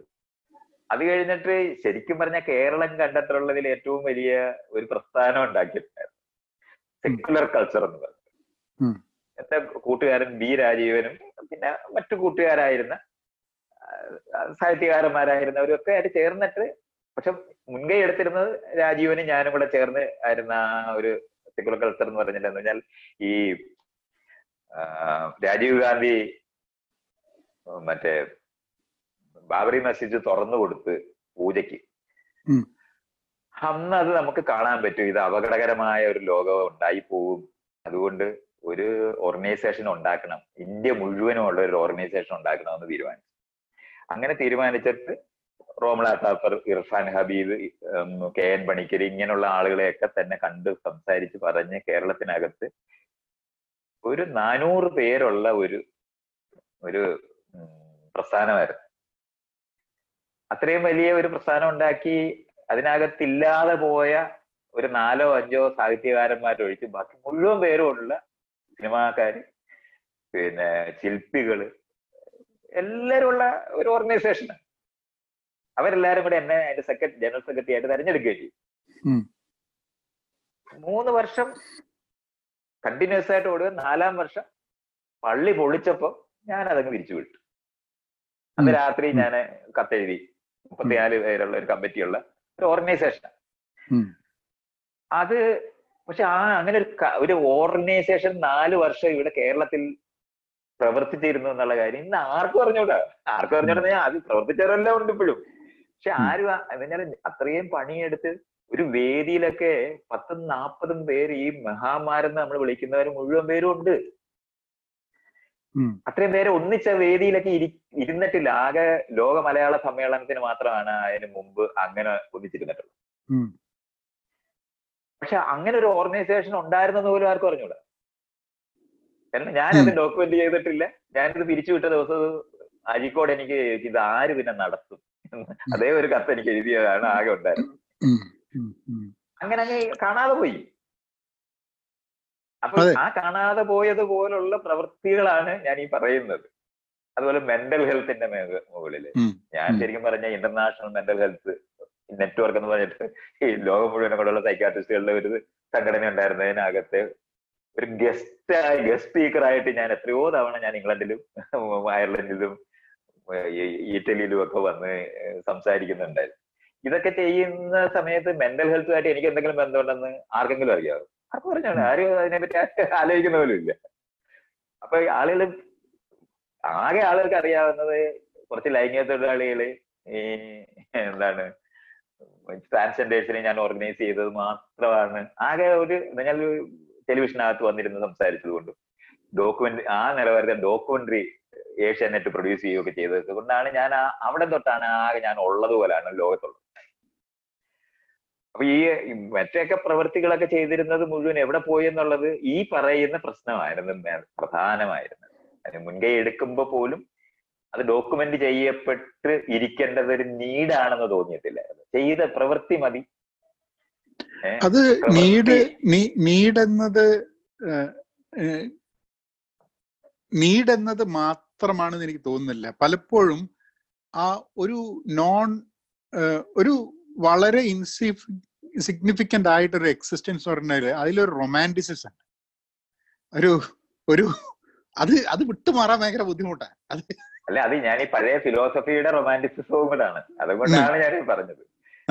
ഈ നമ്മളതങ്ങനെ നമ്മൾ അതങ്ങനെ ചെയ്തു എന്നില്ല നമ്മളില്ലാതെ നമ്മളില്ലാതെ പ്രവൃത്തി ഉണ്ടായാൽ മതി എന്ന് കാണുന്ന ഒരു ഫിലോസഫി ഉണ്ട്. പ്രവൃത്തികൾ മതി. എന്നുള്ളത് അത് വളരെ വളരെ വാലിഡ് ആയിട്ടുള്ള ഒരു പോയിന്റ് ആണ് ഈ പ്രവൃത്തി മതി എന്നുള്ളത്. കാരണം action action is so important than everything else കാരണം ആക്ഷൻ ഇല്ലെങ്കിൽ സി ഒരു ഒരു ഒരു പ്രസക്തി ഇല്ല ഒരു സാധനത്തിനും ആക്ഷൻ ഇല്ലെങ്കിൽ. ഇല്ല അതങ്ങനെ തന്നെയാണ്. അതാണ് ആക്ടർ അതിനകത്ത് അത് ഡോക്യുമെന്റ് ചെയ്യപ്പെട്ടു പോയില്ല എന്നാണ് ഞാൻ പറഞ്ഞത്. അതെ മാത്രമേ ഉള്ളൂ. മറ്റേത് ആളുകൾ പ്രൊജക്ട് ചെയ്ത് വരരുത് എന്ന് പറയുന്നത് നമുക്ക് ഇനിയും ആവശ്യമായതാണ് അതിന് എനിക്ക് സംശയമൊന്നുമില്ല. അത് ഫിലോസഫിയുടെ മാത്രമായിട്ടല്ല വ്യക്തികളല്ല ലോകത്ത് ചരിത്രം നിർമ്മിക്കുന്നത്. സംഘങ്ങളും പ്രസ്ഥാനങ്ങളും അവരുടെ കളക്റ്റീവ് ആയിട്ടുള്ള പ്രവർത്തനങ്ങളുമാണ് ഇതിനെ നിർമ്മിക്കുന്നതെന്ന് എനിക്കുള്ള തിരിച്ചറിവുന്നുണ്ട്. നമ്മൾ ഒരു ഒരാൾ ഇപ്പൊ ഒരു കുന്തമുനയായിട്ട് മാറുന്നുണ്ടാകാം. പക്ഷെ അത് പിടിച്ച ആളുകൾ മുഴുവൻ വേറെയാണ്. അത്രേ ഉള്ളു. അല്ലാതെ അലക്സാണ്ടർ ഒറ്റയ്ക്ക് വിചാരിച്ചിട്ട് ഗ്രീസിൽ നിന്ന് ഇവിടെ അവർ വരത്തില്ലെന്ന് നമ്മൾ അറിയുന്നത് പോലെ തന്നെ അറിയേണ്ടതാണ്. ഏത് പ്രസ്ഥാനം അത്രേ ഉള്ളു. അത് ഈ നമ്മൾ ഉണ്ട്. കാരണം ഞാൻ ഞാൻ വർക്ക് ചെയ്യുന്ന മേഖല അതിൽ സെർവൻ ലീഡർഷിപ്പ് എന്ന് പറഞ്ഞൊരു സംഭവമാണ്. അതായത് you lead through serving others എന്നുള്ളത്. ഇപ്പം ഹെർമനസിന്റെ ഒരു കഥയിൽ നിന്നാണ് അതിന്റെ അതിന്റെ ഇനീഷ്യൽ ഇത് വരുന്നത്. ലിയോ എന്ന് പറഞ്ഞൊരു ഒരാൾ സെർവ് ചെയ്തിട്ടൊരു യാത്രക്കാരുടെ കൂടെ വരുമ്പം അപ്പൊ ലിയോ അങ്ങനെ കാര്യങ്ങളൊക്കെ ചെയ്തു കൊടുക്കേണ്ട ആൾക്കാർക്ക്. അതിന് ഒരു ദിവസം ലിയോ പോവും. ലിയോ പോയി കഴിഞ്ഞപ്പോൾ ഇവർക്ക് മനസ്സിലാവുന്നത് ഇത് കംപ്ലീറ്റ് സംഘത്തിനെ നിർത്തിയിരുന്നത് ലിയോ ആണ് എന്നുള്ളത് മനസ്സിലാവുന്നത്. പക്ഷെ ലിയോ ലീഡർ ആയിരുന്നില്ല. ലിയോ സെർവന്റ് ആയിരുന്നു അവരെ സംബന്ധിച്ചിടത്തോളം. അപ്പം അപ്പൊ ആ ഒരു കോൺസെപ്റ്റ് വെച്ചിട്ടാണ് റോബർട്ട് ഗ്രീൻ ലീഫ് ഈ സെർവൻ ലീഡർഷിപ്പ് എന്ന് പറഞ്ഞൊരു കോൺസെപ്റ്റ് ഒരു എസ് എഴുതിയത് എഴുപത്തി അഞ്ചിലൊക്കെ അത് കഴിഞ്ഞിട്ട് പിന്നെ ഇപ്പൊ ബിസിനസ് ഫീൽഡിലേക്ക് ധാരാളം ഉപയോഗിച്ചു വരുന്ന ഒരു സംഭവമാണ്. അതായത് ഒരു ലീഡർ ആവുകയാണെങ്കിൽ എംപാത്തറ്റിക് ആയിട്ട് എമ്പതിയോട് കൂടിയിട്ട് സെർവ് ചെയ്യാൻ തയ്യാറാണെങ്കിൽ മാത്രമേ പൊളിറ്റിക്സിലായാലും ബിസിനസ്സിലായാലും ഓർഗനൈസേഷനിലായാലും ഒരാൾ ലീഡ് ചെയ്യാൻ you have to have the right to lead and your serve your servant index ആണ്. ജനങ്ങളെ സെർവ് ചെയ്യുന്ന ഇൻഡെക്സ് ആണ് നിങ്ങളെ ലീഡ് ചെയ്യാൻ വേണ്ടിയിട്ടുള്ള പൊസിഷൻ കൊടുക്കുന്നത് എന്നുള്ളൊരു കോൺസെപ്റ്റ് അത് അല്ല അത് ഞാൻ- ഞാൻ പറഞ്ഞത് വെച്ചാൽ അതിൽ അത് അത് ഒരു ലൈൻ ഓഫ് തോട്ടാണ് അതല്ല എന്ന് പറയുന്ന ആൾക്കാരും ഉണ്ട് കേട്ടോ ശരിയല്ല എന്ന് പറഞ്ഞു നമുക്കത് കളക്ടിവിറ്റി ആണ് നമ്മൾ നമ്മൾ പ്രിഫർ ചെയ്യുന്നത്. ആ കളക്റ്റീവ് ആയിട്ട് ഇരിക്കുന്ന സമയത്ത് ആളുകൾ തമ്മിലുള്ള ആ കൊയലീഷൻ ഉണ്ടാക്കിയെടുക്കുന്നതിനുള്ള എബിലിറ്റി ആർക്കാണോ ഇതിനകത്ത് മെനുവർ ചെയ്യാനുള്ള കഴിവുള്ളത്? അപ്പൊ മാത്രമേ യോജിപ്പുകൾ ഉണ്ടാകുകയുള്ളൂ അപ്പൊ അത് ഈ പറയുന്ന പോലെ നമ്മൾ നേതാവാകുന്നതിനോടൊപ്പം തന്നെ സഹകാരിയും കൂടെ ആയാലേ നടക്കുള്ളൂ. അപ്പൊ സെർവന്റ് എന്നുള്ള വാക്കും ഹെറാർക്കിയുടെ യുക്തിക്കകത്തു നിന്നാണ് വരുന്നത്. അതിന് പകരം സഹകാരിയാണ് സത്യത്തിൽ ഉണ്ടാകുന്നത്. ആ സഹകാരിയായിട്ട് പ്രവർത്തിക്കാനായിട്ട് ഈ നമ്മുടെ ഈ ജന ജനിതകമായിട്ട് നമ്മൾ ലീഡറായി പോവുക എന്ന് പറയുന്നതും ആളുകൾ ജനിച്ച് ഓരോ റോളിനകത്ത് പെടുക എന്ന് പറയുന്നത് ഭയങ്കര ഇതാണ്. ഒരു ഒരു കൂട്ടം ഉണ്ടാകുമ്പോൾ ഒന്നാമത്തെ ആൾ രണ്ടാമത്തെ ആൾ മൂന്നാമത്തെ ആളും ഒക്കെ ആയിട്ട് നമ്മുടെ സ്കൂളിനകത്ത് നോക്കിയാൽ മതി. പന്ത് കളിക്കുന്നിടത്തും എല്ലാം നമ്മൾ ഇതങ്ങ് കാണും. ഒരു കലിങ്കയിൽ ഇരിക്കുമ്പോൾ അവിടെ ഒരു ലീഡർ ഉണ്ടാകും അത് മനുഷ്യ സ്പീഷീസിന്റെ സകലമായ സാധനം. അതിനെതിരായിട്ടാണ് നമ്മൾ ഈ തുല്യതയും ഈക്വാളിറ്റി ഇതെല്ലാം നമ്മൾ പറയുന്നത്. അപ്പൊ അത് പ്രാക്ടീസ് ചെയ്തിട്ട് മാത്രമേ നമുക്ക് നമ്മളിൽ അത് നിലനിർത്താൻ പറ്റത്തുള്ളൂ. കാരണം ഒരു കാര്യം കണ്ടാൽ ചെയ്താ മതി. ഗുരുകുലത്തിന്റെ അകത്ത് ഗു- ഗുരുകുലത്തിനകത്ത് ഒരു ഒരു സ്റ്റേറ്റ്മെന്റ് ആണ് നിങ്ങളൊരു കാര്യം ചെയ്യണമെന്ന് തോന്നിയാൽ നിങ്ങൾ അങ്ങ് ചെയ്യുക. മറ്റൊരാൾ എന്തുകൊണ്ട് ചെയ്തില്ല എന്ന് ചോദിക്കുന്നതിന് പകരം എന്ന് പറയും. അത്. എന്നും വാലിഡ് ആയിട്ടുള്ള ഒരു പോയിന്റാണ്. ചെയ്യണമെന്ന് തോന്നിയാൽ പക്ഷെ അതേ സമയത്ത് സിസ്റ്റം ഉണ്ടാക്കിയാൽ മറ്റേയാൾ ചെയ്തില്ലെന്നുണ്ടെങ്കിൽ നമ്മൾ ചെയ്യുന്നവരായിട്ട് മാറിയാൽ ചെറിയ ചെറിയ ഗ്രൂപ്പിനകത്ത് മാത്രമേ ആ ചെയ്ത് നടക്കൂ. നെറ്റ്വർക്ക് ഓഫ് ഗ്രൂപ്പ് ഉണ്ടായി കഴിഞ്ഞാൽ അത് നടക്കത്തില്ല പിന്നെ ലീഡർഷിപ്പ് ലീഡർഷിപ്പ് റീപ്ലേസബിൾ ആവണം എന്നുള്ള ഒരു കോൺസെപ്റ്റ് ഉണ്ട്. അത് ഗ്രൂപ്പിന്റെ ഭാഗമായിട്ട് ഗ്രൂപ്പ് ഇൻവോൾവ് ആവുമ്പോൾ ആവുമ്പം ലീഡർഷിപ്പ് ഇസ് റീപ്ലേസബിൾ ഇറീപ്ലേസബിൾ അല്ല ലീഡർഷിപ്പ് എന്നുള്ളത് ഒരു കോൺസെപ്റ്റ് ആണ്. അതാ അതാണ് ഞാൻ ആ പറഞ്ഞ പോയിന്റാണ് ഞാൻ ഈ പറഞ്ഞത്. ചെറിയ ഗ്രൂപ്പിനകത്ത് നിങ്ങൾ കണ്ടാൽ ചെയ്യേണ്ടതാണെന്ന് തോന്നിയാൽ ചെയ്യണം എന്ന് പറയുന്നത് ചെറിയ ഗ്രൂപ്പിനകത്ത് ഫങ്ഷണലാണ്. പക്ഷെ നമ്മളൊരു നെറ്റ്വർക്ക് ഓഫ് ഗ്രൂപ്പ് ആണെന്നുണ്ടെങ്കിൽ അവിടെ ചെയ്ത സാധനം വന്നില്ലെന്നുണ്ടെങ്കിൽ പണി കഴിഞ്ഞു പോകും. അവിടെയാണ് ഡിവിഷൻ ഓഫ് ലേബറിനകത്ത് ഈ സഹകരണം എന്ന് പറയുന്നതിന് വളരെ വലിയ നെറ്റ്വർക്കിനകത്തൂടെ അതിനെ തിരിച്ചറിയണം എന്ന് മനസ്സിലാക്കേണ്ടത്. ഇല്ലെങ്കിൽ എന്ത് പറ്റുമെന്ന് ചോദിച്ചാൽ കോർഡിനേറ്റ് ചെയ്യപ്പെടത്തില്ല. ഒരെണ്ണം തെറ്റിയാൽ മതി. കംപ്ലീറ്റ് ഫാക്ടറിയിൽ ഇങ്ങനെ അറ്റത്ത് കാറിന് ഡോർ ഇല്ലാതെ പുറത്തിറങ്ങി. അല്ല അതുണ്ട് അത് കോർഡിനേഷൻ ചെയിൻ ബ്രേക്ക് ആവും. അതെ അവിടെയാണ് അങ്ങനെയൊക്കെയുള്ള കാര്യങ്ങളും കൂടെ അതിനെ മനസ്സിലാക്കിയില്ലെന്നുണ്ടെങ്കിൽ നമ്മൾ കൊച്ചു ഗ്രൂപ്പായിട്ട് എന്നും കമ്മ്യൂണിനകത്ത് നിന്നു. കമ്മ്യൂണിനകത്ത് നിന്നു നമുക്ക് എക്സ്പാൻഡ് ചെയ്തിട്ട് അതൊരു റിപ്പീറ്റബിൾ ആയിട്ടുള്ള ഒരു സംഭവമായിട്ട് വരില്ല. സസ്റ്റൈനബിൾ ആൻഡ് അപ്പോഴാണ് ഈ വിജയിക്കുന്ന ചില ഫാക്ടറികളും പ്രസ്ഥാനങ്ങളും ഉണ്ട്. അതിനകത്തെ മിടുക്കനായ ഒരു ലീഡറിനെ കൊണ്ട് വിജയിക്കുന്നുണ്ട്. പക്ഷെ അത് എക്സ്പാൻഡ് ചെയ്യണമെന്നുണ്ടെങ്കിൽ അതിനെ ഡീസെൻട്രലൈസ് ചെയ്താലേ പറ്റൂ. അപ്പോഴാണ് നമുക്ക് മറ്റുള്ള ആ അത് ആ രണ്ടെണ്ണവും തമ്മിലുള്ള ഈ ഓരോ ചെറിയ ഗ്രൂപ്പിനകത്തും ഈ ഡിസെൻട്രലൈസേഷൻ എന്ന് പറയുന്ന പ്രോസസ്സിനെ പറ്റിയുള്ള അണ്ടർസ്റ്റാൻഡിങ് ഉണ്ടെങ്കിൽ മാത്രമേ ആ വലിയ പ്രസ്ഥാനങ്ങളായിട്ട് ഇപ്പൊ നമ്മൾക്ക് അല്ലെന്നുണ്ടെങ്കിൽ അത് കംപ്ലീറ്റ്ലി ഡിസോറിയന്റഡ് ആയി. അതെ. അല്ലെന്നുണ്ടെങ്കിൽ ഒരിക്കലും ഈ പറയുന്ന എന്താണ് ടോട്ടലിറ്റേറിയൻ ആയിട്ടുള്ള ഒരു ചെറിയ ഗ്രൂപ്പായിട്ട് മാറും. ഈ രണ്ടറ്റത്തും അല്ലാതെ വരുന്നത്. ഡി- അത് അതായത് ഡീസെൻട്രലൈസേഷൻ ഡെമോക്രറ്റൈസേഷൻ ഡിജിറ്റലൈസേഷൻ എന്നൊക്കെ പറഞ്ഞു വരുന്ന സാധനങ്ങളുണ്ടല്ലോ ഈ ത്രീ ഡീസ് ആയിട്ട് വരുന്ന സാധനങ്ങൾ. അത് ഇതിൽ ആ ജിദ്ദുവിന്റെ ഇത് ഓഷോന്റെ തമാശ പറഞ്ഞപ്പോ ഞാനിങ്ങനെ എനിക്കെന്താ ശരിയാണെന്ന് പറഞ്ഞൂടെ എനിക്ക് ജിദ്ദുവിനെ പറ്റിയിട്ട് പുപ്പുൽ ജയക്കർ എഴുതിയ പുസ്തകത്തിൽ പറയുന്നത് ജിദ്ദു മരിച്ച സമയത്ത് ഓഷോ പറഞ്ഞു ഇത്രേ ഇന്നലെ രാത്രി ജിദ്ദുവിന്റെ സ്വപ്നത്തിൽ വന്നിരുന്നു എന്നിട്ട് പറഞ്ഞു "ജി- എന്റെ ഫോളോവേഴ്സിനെയൊക്കെ നിങ്ങൾ ഏറ്റെടുക്കണം എന്ന് പറഞ്ഞിട്ടുണ്ടായിരുന്നു എന്നൊരു പ്രസ്താവന ഇറക്കിയിട്ടുണ്ടായിരുന്നു ഓഷോ ഏ? അപ്പോ. അപ്പൊ ഞാൻ നമുക്ക് നമ്മൾ എനിക്ക് കുറെ കാര്യങ്ങളുണ്ട്. നമുക്ക് വേറെ ഒരു വകുപ്പ് ഒരു ഒരു ഡിസ്കഷനിലേക്ക് പോകണം എനിക്ക് there were things that more related to technology future life എങ്ങനെ എങ്ങനെ ഇമ്പാക്ട് ആവും എന്നുള്ളതിനെ പറ്റിയിട്ടുള്ള ചില ചിന്തകൾ അത് നമുക്ക് വേറൊരു സെക്ഷൻ ആയിട്ട് ഇതാക്കാം. പക്ഷെ നിർത്തുന്നതിന് മുമ്പ് എനിക്ക് ഒരു ചോദ്യം കൂടെ ഉണ്ടായിരുന്നു. അതായത് അത് അത് അതിനെ പറ്റിയിട്ടുള്ള ഒരു പോയിന്റ് മൈത്രയൻ സംസാരിക്കുന്നതിന്റെ ഇടയിൽ പറഞ്ഞു. അതായത് ഈ കാലിൽ നമസ്കരിക്കുക എന്നുള്ള സാധനത്തിനോടുള്ള കോൺസെപ്റ്റ് ആയിട്ടുള്ള സംഭവം പറഞ്ഞില്ലേ? അപ്പൊ ഞാൻ കുറച്ച് ദിവസം മുമ്പേ മൈത്രയന്റെ ഒരു ഒരു ഒരു ഹെൽത്ത് വീഡിയോ പഴയതാന്ന് തോന്നുന്നു ഒരു എക്സസൈസ് ഇതിന്റെ ഒരു സാധനം ഞാൻ കണ്ടിരുന്നു. അപ്പൊ ഞാൻ അതെ അതെ അത് ഞാൻ കണ്ടു. അപ്പൊ അത് കണ്ടിട്ട് അപ്പൊ ഞാൻ എനിക്ക് ചെറുപ്പത്തിൽ വീട്ടിൽ ഒരാൾ വന്നിട്ട് ഞങ്ങളെ യോഗ പഠിപ്പിക്കുകയും അങ്ങനത്തെ കാര്യങ്ങളൊക്കെ ഉണ്ട്. അപ്പൊ ചെറുപ്പത്തിൽ ഞങ്ങൾ എനിക്ക് തോന്നുന്നൊരു ഒരു ആറാം ക്ലാസ്സിൽ അല്ല ഏഴാം ക്ലാസ്സിലൊക്കെ പഠിക്കുമ്പോഴാണ്. അപ്പൊ അത് തൊട്ടിട്ട് ഇപ്പൊ അപ്പൊ ജീവിതത്തിൽ ഇടയ്ക്കിടയ്ക്കൊക്കെ ആയിട്ട് ഇങ്ങനെ എന്തെങ്കിലും കുറെ കാര്യങ്ങളൊക്കെ ചെയ്യുന്ന കൂട്ടത്തിലാണ്. അപ്പോ ആ മൊത്തം സാധനത്തിൽ സൂര്യ നമസ്കാരം എന്ന് പറഞ്ഞ ഒരു സാധനം ഇല്ല അത് ഈ ഒരു നമസ്കരിക്കുക എന്നതിന്റെ ഒരു ഒരു ഒരു ഒരു പ്രതിഷേധമാണ് സൂര്യ നമസ്കാരം അതിന് പാകമാക്കാത്തത് അല്ല എന്താന്നുള്ളത് കാരണം കുറെ സാധനങ്ങൾ ചെയ്യുന്നുണ്ട്. But that one particular stuff അതിൽ ഉണ്ടായിരുന്നില്ല എന്നുള്ളത് തോന്നിയതാണ്.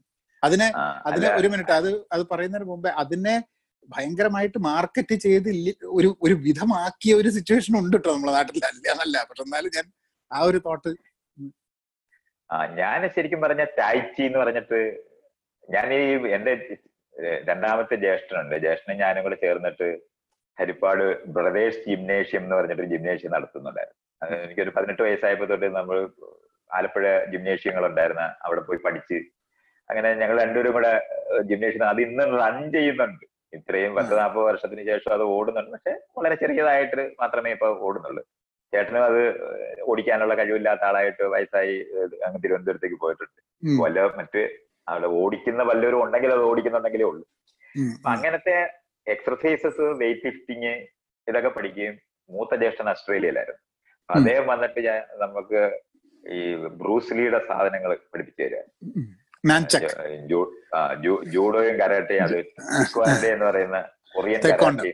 ആ. ആ, taekwondo. അപ്പൊ അതൊക്കെ അപ്പൊ അതുമെല്ലാം ഇങ്ങനെ പ്രാക്ടീസ് ചെയ്യുകയും പഠിക്കുകയും ഒക്കെ ചെയ്യുന്നുണ്ടായിരുന്നു. അത് കഴിഞ്ഞിട്ടാണ് ഞാൻ ഈ ഗുരുകുലത്തിൽ പോയത്.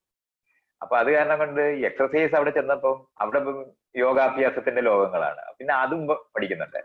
അവിടെ വന്ന ഈ നേരത്തെ ഞാൻ പറഞ്ഞ സ്റ്റീവ് ബ്രൈസൺ ആണ് എന്നെ ഈ- ടൈറ്റി ടൈച്ചി എന്ന് പറഞ്ഞ സാധനമുണ്ട് അത് പഠിപ്പിച്ചു.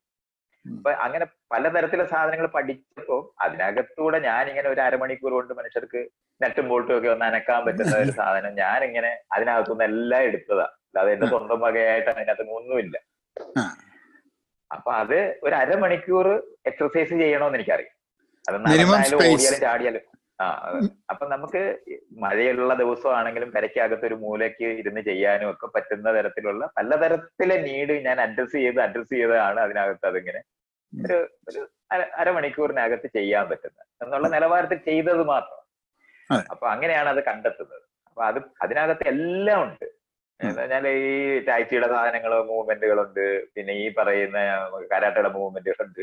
അതുപോലെ ഈ വാമിങ് വാമപ്പ് എക്സസൈസസ് ആയിട്ട് ചെയ്യുന്ന സാധനങ്ങളാണ്. അതിനകത്ത് അതൊക്കെയാണ് ഞാൻ അതിനകത്ത് ഉപയോഗിച്ചിട്ടുള്ളത്. അത്രേ ഉള്ളൂ.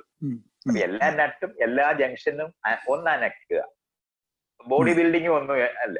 ഒരു അപ്പൊ അതേ സമയത്ത് ഹാർട്ട് നന്നായിട്ട് അടിക്കണമെന്ന് എനിക്ക് അത് ഫിസിയോളജി മനസ്സിലായപ്പോഴാണ് മനസ്സിലായത്. ആകെ ചെയ്യേണ്ട കാര്യം എന്ന് പറയുന്നത് ഹാർട്ട് നന്നായിട്ട് അടിപ്പിക്കുന്ന ഒരു പണി ചെയ്താൽ മതി. രക്തം എല്ലാവരും പമ്പ് ചെയ്താൽ ആരോഗ്യമായിട്ടിരിക്കും എന്നുള്ള കാര്യം മനസ്സിലായി. അപ്പൊ. അത് കാരണം രക്തം ഓടി ഓരോ സെല്ലിലും എത്തുന്നത് വഴിയാണ് ന്യൂട്രീഷ്യസ് ആയിട്ടുള്ള അവിടെ ന്യൂട്രി ന്യൂട്രീഷനും എത്തേണ്ടതുണ്ട് ഓക്സിജനും എത്തേണ്ടതുണ്ട്. ഇതിനാണ് നമ്മൾ ഈ എക്സർസൈസ് ചെയ്യുന്നതെന്നൊക്കെ അങ്ങ് മനസ്സിലായിപ്പോയി. അപ്പൊ പിന്നെ വലിയ പണികളും മറ്റുള്ള കാര്യങ്ങളും ഒന്നും അല്ലാന്നും അതിനകത്തൊന്നും ഇല്ലാന്ന് അങ്ങനെ തിരിച്ചറിയുകയും തിരിച്ചറിയുക അങ്ങ് ചെയ്തു പോയി. പിന്നെ ഈ നടുവിന് വേദന വരുമ്പോൾ ചെയ്യാൻ വേണ്ടി എക്സർസൈസ് ചെയ്യാന്ന് പറയുന്നത് കുത്തിയിരുന്ന് ചിന്തിക്കുമ്പോഴൊക്കെ ശരീരം അനക്കേണ്ടതുണ്ടെന്ന് കണ്ടെത്തിയ മനുഷ്യരൊക്കെ അത് കുറച്ച് പഠിപ്പിക്കുകയൊക്കെ ചെയ്യുന്നുണ്ട്. അപ്പൊ പണ്ട് യോഗം എന്ന് പറഞ്ഞിട്ട് ഇപ്പൊ പതഞ്ജലിയൊക്കെ പറയുന്ന സമയത്ത് ഈ എക്സസൈസസ് ഒന്നും അല്ലത്. അത് മനസ്സിനെ നിയന്ത്രിക്കുന്നതിന്റെ യുക്തികളുമായിട്ട് ബന്ധപ്പെട്ട് വരുന്ന കാര്യങ്ങൾ ചിത്ത വൃത്തി നിരോധിക്കുന്നതിനാണ് യോഗം എന്ന് പറയുന്നത്. അതായത് ഈ യോഗ അഭ്യാസം അല്ല. ഇതിന് യോഗ അഭ്യാസം. ഇന്നിപ്പോ യോഗ അഭ്യാസം എന്നല്ല ആളുകൾ പറയുന്നത്. അതാണ് യോഗം എന്നാണ് പറയുന്നത്. ഇതിന് യോഗാഭ്യാസങ്ങൾ എന്നായിരുന്നു പറയുന്നത്. അല്ലാതെ യോഗം നേ അല്ല പറയുന്നത്. യോഗം എന്ന് പറയുമ്പം ഫിലോസഫിയിലെ യോഗം എന്ന് പറഞ്ഞാൽ യോജിപ്പിക്കുന്നതെന്ന്. രണ്ടെണ്ണത്തിന് രണ്ടെന്ന് കണ്ടതിനെ തമ്മിൽ ചേർക്കുന്നതിനാണ് യോഗം എന്ന് പറയുന്നത്. അപ്പൊ അത് ചെയ്യുന്നതിന് വേണ്ടി നടുവിന് അസുഖം വരാതെയും നടുവേദന ഉണ്ടാകാതെയും ഒക്കെ ഇരിക്കുന്നതിനും കയ്യും കാലും നിവർത്തുന്നതിന് വേണ്ടി അതിനു വേണ്ടി കാണിച്ചതെന്നുള്ളതേ ഉള്ളു. അല്ലാതെ ഇത് യോഗമല്ല. ഈ ചെയ്യുന്നതൊന്നും യോഗമല്ല. യോഗം ചെയ്യാൻ വേണ്ടി ശരീരം അനക്കുന്ന പണിയാണ്. ഇങ്ങനെയൊക്കെ മനസ്സിലാക്കാതാണ് ആൾക്കാർ ഇന്ന് സംസാരിക്കുന്നത്. അതെ. അതെ അതിനെ അതിനെ രാവിലെ യോഗ ചെയ്ത യോഗ ചെയ്തോ എന്നാ ചോദിക്കുന്നത്. എന്ത് യോഗ? യോഗ ചെയ്തു എന്നുള്ള ചോദിക്കുന്നത് യോഗ അത് അത് കുറെ എനിക്ക് തോന്നുന്ന ഒരു വെസ്റ്റേൺ കാരണം യോഗ യോഗ എന്നുള്ളതാണ്. ഇവിടെ യോഗാഭ്യാസം എന്ന് പറയുന്ന ഒരു പരിപാടി തന്നെ അല്ലല്ലോ. യോഗ യോഗ പിന്നെ പിന്നെ പവർ പവർ യോഗ. അങ്ങനെ അതാണ്. അത് ഈ ഇംഗ്ലീഷുകാർ വന്ന് ഇന്ത്യയിൽ വന്നിട്ട് ഇന്ത്യക്കാർ ഇതിന്റെയൊക്കെ വലിയ ആശാന്മാരാണ് ഫിലോസഫിയുടെ ആശാന്മാരാണെന്ന് നമ്മളെ പഠിപ്പിച്ച വകയാണ് ഇങ്ങനെ ആളുകളായിപ്പോയത്. അപ്പൊ അവരാണ് അത് കണ്ടെത്തി ഓറിയന്റൽ ഫിലോസഫി അവരുണ്ട്. അവർ ഓറിയന്റലിസ്റ്റുകളുണ്ട് അവർ നമ്മളെ പറ്റി പറഞ്ഞതൊക്കെ കേട്ടിട്ടാണ് നമ്മൾ നമ്മൾ ഇതൊക്കെ പറയുന്നത്. അങ്ങനെയാണ് യോഗ അഭ്യാസവും നിങ്ങൾ ആത്മാവിനെ പറ്റി ഭയങ്കരമായിട്ട് പഠിച്ചിരിക്കുന്നതാണ്. ഈ ശരീരത്തിനെ പറ്റിയും ലോകത്തിനെ പറ്റിയൊക്കെ ഞങ്ങൾ നോക്കിക്കൊള്ളാം എന്ന് പറഞ്ഞ് പറഞ്ഞ് ബോധ്യം ബോധ്യമാക്കി കളഞ്ഞു ശരിയാണ് ശരിയാണ്. അങ്ങനെയാണ് അത് പറ്റിച്ചതാ. അതെ അതെ. അപ്പൊ നമ്മൾ ഒരു മണിക്കൂറായി സംസാരിക്കുന്നത് നമുക്ക് അപ്പൊ ഇത് വീണ്ടും നമുക്ക് ഒന്നും കൂടെ സംസാരിക്കണം. കുറെ എനിക്ക് കുറച്ച് കാരണം മൈത്രേൻ ഇടയ്ക്കിടയ്ക്ക് സംസാരങ്ങളിൽ പ്രതിപാദിച്ചിട്ടുള്ള നെതർലൻഡ്സിന്റെ കാര്യവും യൂറോപ്പിന്റെ കാര്യവും പ്രത്യേകിച്ച് യൂറോപ്പിൽ അതായത് നമ്മളുടെ ഇവിടെ ഉള്ളതിനെക്കാട്ടും കാരണം എല്ലാ സ്ഥലത്തും രാജകീയത ഉണ്ടായിട്ട് ചില സ്ഥലത്ത് രാജകീയത എന്താ പറയാ ഇല്ലാതെ ആയി പോകുന്നതും അതിനെ തരണം ചെയ്ത് മറികടന്ന ആൾക്കാർക്ക് ജീവിക്കാൻ പറ്റുന്നത്. ഇപ്പം ഇപ്പം രാമായണ മഹാഭാരതം എന്നുള്ള കൃതികളൊക്കെ ഇന്ത്യയിൽ ഇപ്പോഴും പല ലെവലിൽ ഒരാളുടെ ജീവിതത്തിനെ അവർ അവിടെ ഇവിടെ ഒക്കെ കൊണ്ടുപോയി ഇതാക്കുന്നത്. അപ്പൊ ഞാൻ ചെറുതാവുമ്പം ഈജിപ്ഷ്യൻ മിത്തോളജി ഗ്രീക്ക് മിത്തോളജി ഒക്കെ പഠിക്കുന്ന സമയത്ത് എനിക്കിതൊക്കെ ഈ കഥകളൊക്കെ ഒരേപോലെ അങ്ങനെ തോന്നുന്നുണ്ട്. കാരണം ഇന്ദ്രനെയും സൂയിസിനെയും ഒരേപോലെയാണ് എനിക്ക് ഇറക്കി തോന്നുന്നുണ്ട് നല്ല സാമ്യത ഉണ്ട് ഈ രണ്ടാക്കും അപ്പൊ ഞാനത് അത് കഴിഞ്ഞിട്ട് അവിടെ അവർ ഗ്രീക്കിനെയും ഗ്രീക്ക് മിത്തോളജിനെയും മറ്റു മിത്തോളജിനെയൊക്കെ അവർ മിത്താക്കിയിട്ട് വെച്ചു. അവർ ഇപ്പോഴും പ്രതിമയെ കണ്ടിട്ടോ? ഇപ്പോഴും പ്രതിമ ഉണ്ട് ഇപ്പോഴും അവരുടെ പോപ്പുലർ കൾച്ചറിൽ ഉണ്ട് അത്. അവർ കളഞ്ഞിട്ടൊന്നുമില്ല. ഇതൊക്കെ ഒരു കഥയുടെ ഭാഗമായിട്ട് ഇന്നും എക്സിസ്റ്റ് ചെയ്യുന്നുണ്ട് ഇവിടെയൊക്കെ. പക്ഷെ അത് മറികടക്കാൻ പറ്റിയിട്ടുണ്ട്. നമുക്കത് മറികടക്കല്ല ഇത് അതിന്റെ ഉള്ളിൽ നിന്ന് കൂടുതൽ മാന്തി മാന്തി ഉണ്ടാക്കിയിട്ട് നമ്മളെ ജീവിതത്തിന് കാരണം എന്നോട് ഒരാൾ പറഞ്ഞു ചെറുപ്പത്തിൽ രാമായണവും മഹാഭാരതവും പഠിച്ചില്ല എന്നുള്ളതാണ് എന്റെ ജീവിതത്തിലെ ഏറ്റവും വലിയ നഷ്ടം എന്ന് വിചാരിച്ചിട്ട് ഇപ്പൊ തിരിച്ചു പോയി പഠിക്കാൻ ശ്രമിക്കുന്ന ഒരാളുണ്ട്. അപ്പൊ ഞാനിങ്ങനെ ആലോചിക്കാം. അപ്പൊ അതാണോ എന്റെ പ്രശ്നം? എന്താണ് എന്റെ പ്രശ്നം? സോ അയാൾ അയാൾ മിക്കവാറും അമേരിക്കയിൽ ഇരുന്നിട്ടായിരിക്കും നിങ്ങളോട് അത് പറഞ്ഞതെന്ന് എനിക്ക് സംശയമേ ഇല്ല ആ ആ പറഞ്ഞ ആൾ മിക്കവാറും അവിടെ ഇരുന്നായിരിക്കും പറയുന്നത്. അവിടെ ഇരിക്കുമ്പോ സ്വന്തം കൾച്ചറിനെ പറ്റി അറിഞ്ഞുകൂടാ എന്നുള്ള വിചാരം അവനൊരു മൈനോറിറ്റി ആയി മാറുന്ന പ്രോസസ്സിനകത്താണ് ആ ഇല്ലായ്മ അനുഭവിക്കുന്നത്. അത് അത് ജാതി ജാതിയൊക്കെ കൊണ്ടുവരുന്ന. ജാതി പേര് അയാൾക്കില്ലെങ്കിൽ. കുട്ടികൾക്ക് ഉണ്ടാക്കുക എന്നുള്ള ഒരു സംഭവങ്ങളൊക്കെ ഉണ്ട്. അതെ അതെ. അതെല്ലാം ഈ കൾച്ചർ എന്നുവെച്ചാൽ വലിയ ഒരു ഡോമിനന്റ് കൾച്ചറിന്റെ നടുവിലെ ഒറ്റപ്പെട്ടവരായിട്ട് തോന്നുമ്പം അവർക്കുണ്ടാകുന്ന പ്രശ്നങ്ങളുണ്ട്. അതുകൊണ്ട് ട്രാപ്ഡ് ആയി പോവും. ഇപ്പം ഒരു യൂറോപ്പിലോ ഒക്കെ പോയിട്ട് ഒറ്റയ്ക്ക് നീക്കുന്ന അയാൾ അയാളുടെ ഐഡന്റിറ്റി ഒന്ന് പറയാനൊരു ശ്രമം നടത്തുന്നുണ്ടാവും അയാൾ ഭയങ്കര അതാണ് മൈനോറിറ്റി ആകുക എന്ന് പറയുന്നത്. യഥാർത്ഥ മൈനോറിറ്റി ആകുന്ന ഇങ്ങനെ ഹഡിലി ചെയ്യും. അവർ ഒന്നിച്ച് നിൽക്കും. അതുപോലെ തന്നെ അവരുടെ അവർ ആ അവരെ നാട്ടിൽ നിന്ന് എപ്പോഴാണോ വിട്ടത് അവിടെ ട്രാപ്ഡ് ആയി. നാട് മാറി പോകും. തിരിച്ചിവിടെ വന്ന് നോക്കുമ്പോ കാണാം. അവർ വിചാരിക്കുന്നത് ഇവിടെ കാണുന്നില്ല അതെ. അപ്പം നീയൊക്കെ നിന്റെ പൈതൃകം എല്ലാം കളഞ്ഞു കുളിച്ചു എന്ന് പറഞ്ഞിട്ട് ഭയങ്കര വഴക്കം പറയും. ഇതൊക്കെ പറയുന്നത് ഈ ആൾ ടൈം ട്രാപ്പിനകത്ത് വീണ് വീണു പോകുന്നത് അത് നല്ല പ്രോസസ്സാണ് അതൊക്കെ. നമ്മൾ അതൊക്കെ ഓരോ സ്ഥലങ്ങളിലായിട്ട് ഇത് ഡീറ്റെയിൽഡായിട്ട് പറയേണ്ട വിഷയങ്ങളാണ് ഞാൻ അതെ അതെ. ഇത് ഇത് നമുക്ക് ഇത് നമുക്ക് ഒരു ഒരു ഡിസ്കഷൻ നടത്തണം. കാരണം എന്താ വെച്ചാൽ ഇത് ഇത് വളരെ ഇമ്പാക്റ്റഡ് ആയിക്കൊണ്ടിരിക്കുന്നത് കാരണം ഇപ്പം മൈത്രൻ ന്യൂസ് വായിച്ചിട്ടുണ്ടാവും നമ്മുടെ സിസ്കോ എന്ന് പറഞ്ഞ കമ്പനിയിൽ ഇപ്പം രണ്ടുപേരെ പിരിച്ചു വിട്ടു ഈ ജാതി അവർ ആൾക്കാരെ ഹയർ ചെയ്യുന്നതും ജോലി ചെയ്യുന്നതും ഒക്കെ കാസ്റ്റ് അപ്പൊ ഇവിടെ റൂൾ ഇല്ല. കാസ്റ്റ് ബേസ്ഡ് ഡിസ്ക്രിമിനേഷൻ ചെയ്യരുത് എന്നുള്ള ലോ ഇല്ല. കാരണം ഇവിടെ കാസ്റ്റ് ഇവർക്ക് അറിഞ്ഞൂടാ. അപ്പം അവിടുന്ന് ആൾക്കാർ വന്ന് നമ്മളെ നാട്ടിൽ നിന്ന് ആൾക്കാർ വന്നിട്ട് കാസ്റ്റ് കൊണ്ടുവന്നിട്ട് അതിന്റെ മുകളിൽ ഡിസ്ക്രിമിനേഷൻ കൊണ്ടുവന്നപ്പം ഇവർക്ക് റൂൾ മാറ്റണം. കാരണം എന്താ വെച്ചാൽ ഇങ്ങനെയും ഡിസ്ക്രിമിനേറ്റ് ചെയ്യാമെന്ന് പഠിപ്പിച്ചു കൊടുത്തു? അപ്പൊ- അതൊക്കെ അങ്ങനെ കുറെ ഈ ഇത് നടക്കുന്നുണ്ട്. And I I always have ആ ആ ഭാഗം എനിക്ക് നന്നായിട്ട് അറിയാം. കാരണം ഞാൻ എന്റെ ഈ ബന്ധുക്കളായിരിക്കുന്ന ആൾക്കാര് പല നാട്ടിലും ജീവിക്കുന്നുണ്ട്. അപ്പൊ അവർ പറയുന്ന കാര്യങ്ങളൊക്കെ കേൾക്കുമ്പോ നമുക്ക് ഈ പൊതുജ്ഞാനം ആ ലെവലിലുണ്ട്. എങ്ങനെയാണ് ഈ ഇവർ വർക്ക്ഔട്ട് ചെയ്യുന്നത് എന്നുള്ള കാര്യം. അതുപോലെ തന്നെ ഞാൻ അന്ന് ആ മെന്റൽ ഹെൽത്തുമായിട്ട് ബന്ധപ്പെട്ട് യൂറോപ്പിലൊക്കെ യാത്ര ചെയ്യുകയും അവരെ കാണുകയും സംസാരിക്കുകയൊക്കെ ചെയ്യുമ്പോഴും ഞാൻ ഇത് കണ്ടായിരുന്നു. അപ്പൊ ഞാൻ അന്ന് അവിടെ ഒരു പേപ്പർ ആയിട്ട് പിന്നെ അവസാനം മൂന്നാമത്തെ തവണ പോകുമ്പോൾ ഞാൻ അങ്ങനെ ഒരു പേപ്പർ ഈ മൈനോറിറ്റി ഇഷ്യൂ എഴുതി. എന്നിട്ട് ഞാൻ അവിടുത്തെ കോൺഫറൻസിൽ ഇങ്ങനെ വായിക്കുമ്പോ അവിടെ ഇരുന്ന് എല്ലാവരും കരയാൻ തുടങ്ങി. കാരണം അവരുടെ വീട്ടിലെ കാര്യം പറയുന്ന പോലെ അവർ അനുഭവിച്ചത്. ഞാൻ അങ്ങനെ എഴുതി പറയുമ്പോ. കോൺഫറൻസിന് പേപ്പർ അവതരിപ്പിച്ചിട്ട് ആളുകൾ കരയുക എന്ന് പറയുന്നത് ഒന്ന് ആലോചിച്ച് നോക്കട്ടെ. അത് ശരിക്കും പറഞ്ഞ ഞാൻ ഈ എന്റെ എന്റെ തന്നെ പരിചയക്കാരായിരിക്കുന്ന ആളുകളിലൂടെയാണ് ഞാൻ അതൊക്കെ അന്ന് അത് മനസ്സിലാക്കിയെടുത്തത്. ഇന്ന് ഇന്നുള്ള ഇന്ന് ഇന്ന് എനിക്കുള്ള ടൂൾ അന്ന് സത്യത്തിൽ ഇല്ല. ഇന്ന് ലോകത്തിനെ മനസ്സിലാക്കാനുള്ള ടൂൾ അന്നില്ല ഈ ഓരോ പ്രോസസ്സിനകത്തും പല ടൂളാണ് ആദ്യം ഈ വേദാന്തത്തിന്റെ ടൂൾ അത് കഴിഞ്ഞിട്ട് മാർക്സിസം ടൂൾ അത് കഴിഞ്ഞ് ഫെമിനിസം ടൂൾ അത് കഴിഞ്ഞിട്ട് പോസ്റ്റ് മോഡേണിസം ടൂളുകൾ അത് കഴിഞ്ഞിട്ടാണ് ഞാൻ ഈ സയൻസ് എന്ന് പറയുന്ന ടൂളിനകത്തേക്ക് വരുന്നത്. അപ്പൊ ഈ ഇത്രയും ടൂളുകൾ ഡിഫറെന്റ് ആയിട്ടും ഓരോ ടൂളും അപ്ലൈ ചെയ്യുമ്പോൾ അതിന്റെ പൊളിറ്റിക്സ് വേറെയും അതിന്റെ റിസൾട്ടും വേറെയാണല്ലോ ഈ ഓരോന്നിന്റെ കാരണം ഓരോ അളവ് പോലും വെച്ചിട്ടാണല്ലോ നമ്മൾ ലോകത്തിനെ മനസ്സിലാക്കുകയും ചെയ്യുന്നത്. അപ്പൊ എവിടെ പോയി നിൽക്കണം എന്നുള്ളത് ഇങ്ങനെ ആളുകൾ ഐഡന്റിഫൈ ചെയ്യുന്നത് ഈ ഉപയോഗിക്കുന്ന ടൂൾ വെച്ചിട്ടാണ്. അപ്പൊ ടൂളിന്റെ മുകളിലുള്ള നമുക്കുള്ള അറിവാണ് സത്യത്തിൽ നല്ല മെയ്വഴക്കത്തോടെ ഈ സാധനങ്ങളെല്ലാം നമുക്ക് ഉപയോഗിക്കാൻ കഴിയുന്നവരായിട്ട് നമുക്ക് മാറ്റുന്നത്. അപ്പൊ അങ്ങനെ അതിനെ മനസ്സിലാക്കുമ്പോൾ ഓരോന്നിന്റെ പൊളിറ്റിക്സും നമുക്ക് കാണാം. അപ്പൊ നമുക്ക് കൃത്യമായിട്ട് മറ്റുള്ള ആളുകൾ എന്തുകൊണ്ട് അങ്ങനെ ഇപ്പൊ പെരുമാറും ഇങ്ങനെ ആവർത്തിക്കും ഇന്നത് ചെയ്യും? അത് നമുക്ക് ചെസ് കളിക്കുന്നതല്ല. നമുക്ക് കാണാൻ പറ്റും. ഈ കരു നീക്കുമ്പോ ആ കരു നീ ഫസ്റ്റ് കരു നീക്കി കഴിയുമ്പോൾ അറിയാം നമുക്ക് ഈ കളിയും കൊണ്ട് പോകുന്നത്. അത് ഈ ടൂൾ കൊണ്ടാണ്. ഈ ടൂൾ ഉപയോഗിക്കുന്ന ആളിനെ അയാൾ രണ്ട് മൂന്ന് വരി പറഞ്ഞു കഴിയുമ്പോൾ നമുക്ക് കാണാൻ പറ്റും അയാൾ ഏത് കളത്തിലാണ് നിൽക്കുന്നത്. അയാൾ ഇനി ലോകത്തിനെ എങ്ങനെ പെർസീവ് ചെയ്യും? എന്ത് തരത്തിലെ പ്രശ്നങ്ങളായിരിക്കും അയാൾ കാണാൻ പോകുന്നത്? ഇതെല്ലാം നമുക്ക് കാണാൻ പറ്റും. അതൊരു അത്ഭുതകരമായ കാര്യമൊന്നുമല്ല. ആർക്കും ശരിയാ. What will excite him what will pain him what will make him scared എന്നുള്ള സംഭവങ്ങളൊക്കെ വളരെ ഡെഫിനറ്റ് ആയിട്ട് ഇപ്പൊ ഇപ്പൊ വിനോദ് പറയുന്ന ആ ഹിം അല്ല പറയേണ്ടത് പേഴ്സൺ എന്ന് പറയണേ. പേഴ്സൺ എന്ന് പറയണം. അതെ അതെ വളരെ ശരിയാണ് വളരെ ശരിയാണ്. ഹിം അല്ല പേഴ്സൺ എന്ന് പറയണം. കാരണം അതിപ്പോ അതുണ്ട്. ഇതൊക്കെ നമ്മൾ നമ്മൾ അറിയാതെ അറിയാതെ വരുന്നതാണ്. വളരെ- അങ്ങനത്തെ ഒരാളെ അല്ലല്ലോ. അല്ല നമ്മൾ നമ്മൾ സംസാരിക്കുമ്പോൾ പലപ്പോഴും ഞാൻ വീഡിയോ ഒക്കെ ചെയ്ത് കഴിഞ്ഞിട്ട് ഞാൻ അല്ലെങ്കിൽ ക്ലാസ് എടുക്കുന്ന സമയത്ത് ഞാനിപ്പം ഒരു അജൈൽ കോഴ്സ് എടുത്തുകൊണ്ടിരിക്കുന്ന സമയത്ത് സ്ക്രം മാസ്റ്റർ എന്ന് പറഞ്ഞിട്ട് ഞാൻ നേരെ ഒരു ജെൻഡർ കൊടുക്കുകയും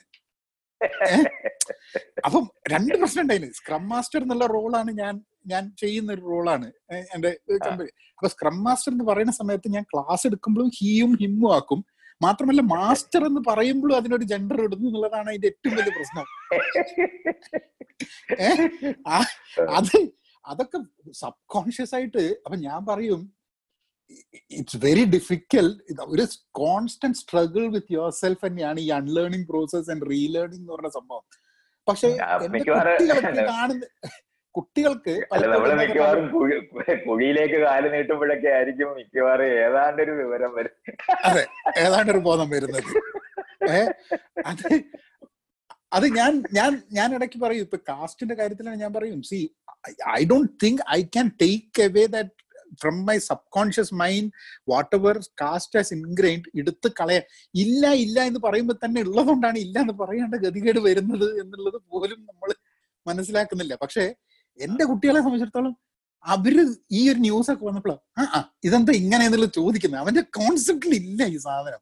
അത് അതൊരു അതൊരു കോൺസ്റ്റന്റ് എഫേർട്ട് ആയിട്ടോ അതായത് ഈ ജാതി സംബന്ധമായ മതസംബന്ധമായ ഒരു ഗ്രൂപ്പിലും ചെറുപ്പം മുതലേ കുട്ടികളെ കൊണ്ടുപോവില്ല ഞാൻ പോകില്ല എന്ന് നിരന്തരം ചെയ്ത് ചെയ്ത് മാറ്റി അവർക്കൊരു വരുന്ന സമയത്ത് അവർ മനസ്സിലാക്കട്ടെ എന്നുള്ളതിൽ അത് ഒരു കോൺസ്റ്റന്റ് ആണ്.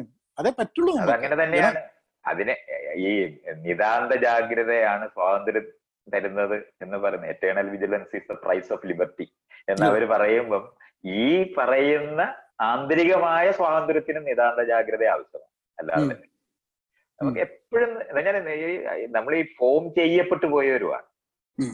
നമ്മൾ മാലിയബിൾ ആയിരിക്കുന്ന നമ്മുടെ ബ്രെയിൻ മാലിയബിൾ ആയിരിക്കുന്നു എന്ന് പറയുമ്പോഴും ഫോം ചെയ്യപ്പെട്ടു കഴിഞ്ഞാൽ പിന്നെ അതിന്റെ മുകളിൽ മാത്രമേ മാലിബിലിറ്റി ഉണ്ടാവത്തുള്ളൂ. അത് എങ്ങനെ അറിയേണ്ടത്? അല്ലെങ്കിൽ എന്ത് പറ്റുമെന്ന് ചോദിച്ചാൽ നമ്മൾ വിചാരിക്കും വീണ്ടും അങ്ങ് പഴയ കളിമണ്ണാക്കാൻ പറ്റുമെന്ന് തോന്നും. അത് അത്ര എളുപ്പമല്ല. അതിനൊത്തിരി ഇമ്പ്യൂരിറ്റീസ് ഉള്ള അതിന് ഈ പറയുന്ന പോലെ രണ്ടാമത് പഴയ കളിമണ്ണാകത്തില്ല. ചെയ്യപ്പെട്ടു പോയ സ്ഥലങ്ങളുണ്ട്. അതുണ്ട്. കാരണം ഈ ജെൻഡറിന്റെ കാര്യം. പറഞ്ഞപ്പം എന്റെ എന്റെ വൈഫിന്റെ ലിങ്ക്ഡിൻ പ്രൊഫൈലിൽ അവളുടെ പേര് എഴുതി കഴിഞ്ഞിട്ട് അവൾ ഷീ ഹി ദേ എന്ന് ബ്രാക്കറ്റിൽ എഴുതി വെച്ചിട്ടാണ് അവളുടെ കാരണം അവളിപ്പോ ഓഫീസിലാണെങ്കിലും അല്ലെങ്കിലും she works lot on that പക്ഷെ അവളുടെ അവളുടെ മൈൻഡിലേക്ക് അത് ഇൻഗ്രൈൻഡ് ആയിട്ടുണ്ട്. എന്താണ് ഏതാണ് എന്നുള്ളതിന്റെ ഒരു ധാരണ. Or or to to keep that conversation going പക്ഷെ അത് അതൊരു അതൊരു കോൺസ്റ്റന്റ് സ്ട്രഗിൾ ആണ്. I'm very happy that you pointed that at this in this conversation കാരണം എന്താ വെച്ചാൽ it's a very important relevant thing that you have to struggle with yourself to even get to that slight notch of change അപ്പോ നമുക്ക് ഇനിയും സംസാരിക്കാണ്ട് കുറെ. അപ്പൊ ഈ ഇത് കാരണം ആൾക്കാർ ആൾക്കാരുടെ ഒരു മണിക്കൂറിനുള്ള കാരണം പേഷ്യൻസ് കുറഞ്ഞുകൊണ്ടിരിക്കുന്ന ഒരു ഒരു ഒരു ജനതയാണ് കാരണം ആൾക്കാർക്ക് സ്വാഭാവികമായിട്ട് ഉണ്ടാവും നമ്മൾ ആൾക്കാർ ചിലപ്പോൾ ഇത് ഈ ഡിസ്കഷൻ വരുമ്പോൾ കേൾക്കാൻ ഉദ്ദേശിച്ച ചില കാര്യങ്ങൾ അവർ കേട്ടിട്ടില്ല. ആധുനിക മനുഷ്യന്റെ ദേഷ്യം. കേരളത്തിനകത്ത് എന്നെ അറിയാവുന്നവരുടെ ഏറ്റവും വലിയ പ്രശ്നമായി മാറിയിട്ടുണ്ട്. കുറെ ഇഷ്ടക്കാരും ഉണ്ട് കുറെ വിരോധികളും ആയിട്ടുണ്ട് അപ്പൊ ആ വിരോധികൾ മുഴുവനും ദേഷ്യപ്പെടാമോ എന്നുള്ളതാണ്. അല്ല അത് ഞാൻ ആ ഉത്തരം കേട്ടു. അതായത് ബിജു മോഹനായിട്ടുള്ള സംസാരത്തിൽ ഞാനത് കേട്ടു. അതിൽ പറഞ്ഞു ദേഷ്യപ്പെടില്ല എന്നുള്ളത് പറഞ്ഞില്ല ആധുനിക മനുഷ്യന് ദേഷ്യം വരരുത് എന്ന് എന്ന് എവിടെ ഇല്ല. പക്ഷെ അത് എഴുതി യുക്തിവാദ സംഘത്തിനുകളുണ്ട്. അവരെ. സംബന്ധിച്ചോളം ഫലസി എന്നാണ്. അവർ ഈ ഞാൻ. ഈ ഇരുപത്തി ആ അപ്പൊ ഇരുപത്തിനാല് ഹേത്വാഭാസം ഒക്കെ നമ്മളും ഒക്കെ പഠിച്ചതാണ്. പ്രാഥമികമായ അറിവാണ് അതൊക്കെ. അപ്പോഴും ഞാൻ എന്തിനാണ് ദേഷ്യപ്പെടുന്നതെന്ന് പറയുന്നത്? രാഷ്ട്രീയമുണ്ടെങ്കിൽ ചെയ്യേണ്ട ചില കാര്യങ്ങളുണ്ട് എന്നുള്ള തിരിച്ചറിവുകളൊക്കെ ആളുകൾക്ക്. രാഷ്ട്രീയം ഇല്ലാത്തവരാണ് യുക്തിവാദികൾ. അതുകൊണ്ടാണ് അവർക്കത് മനസ്സിലാവുന്നത്. എന്തുകൊണ്ടാണ്? ഇൻകൺസിഡറേറ്റ് ഇൻകൺസിഡറേറ്റ് ആയ ദേഷ്യം വരില്ല. ആ ഇത് ദേഷ്യം എന്താണ് എനിക്ക് ആ മനുഷ്യനെ പരിചയം പോലും. അതിനോട് എന്ത് ദേഷ്യമാണ്? അതെ അതെ. ദേഷ്യമല്ല. നമുക്ക് അങ്ങനെ അതെ അത് അതൊന്നും അല്ലല്ലോ അത്. നമ്മൾ വളരെ വെഹിമൻസ് എന്ന് പറയുന്നതാണ്.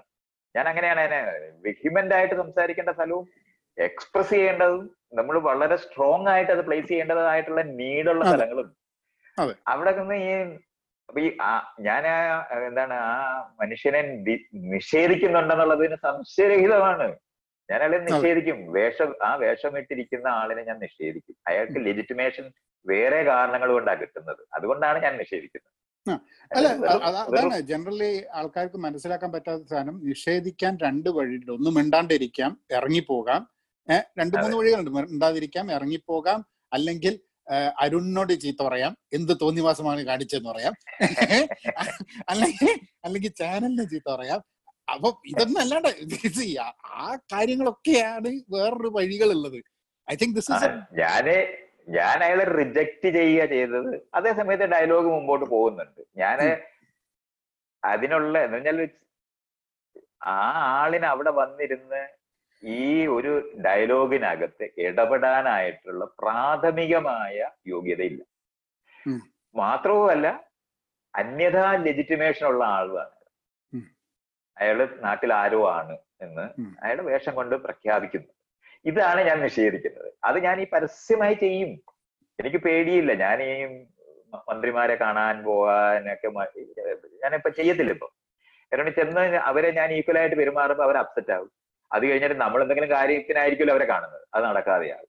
കൂടെ കൊണ്ടുപോയതിന്റെ കടക കാര്യം നടക്കാതാകുന്നിടത്ത് എത്തിപ്പോകും. ജീവിതം കൊണ്ട് അനുഭവിച്ചു പോയിട്ടുള്ള സ്ഥലങ്ങളാണ്. നമ്മൾ ആ റോളിൽ ഇനി ഇല്ല അവിടെ ചെയ്യരുത് നിൽക്കരുത് എന്നറിയുന്ന സ്ഥലങ്ങളാണ് ഇപ്പൊ ഈ ആ ആ പള്ളിയിലച്ഛൻ വേഷമില്ലാതെ അയാൾ എന്നെ കാണാൻ ഞാൻ എന്റെ വീട് ഞാൻ ഇരിക്കുന്നിടത്താ വരുന്നത്. എനിക്ക് ഞാൻ അടുത്ത് വളരെ നന്നായിട്ട് പെരുമാറുന്നുണ്ടാവും സംസാരിക്കുന്നുണ്ടാവും കാരണം അയാളുടെ നീഡ് അഡ്രസ് ചെയ്ത എന്റെ അടുത്ത്.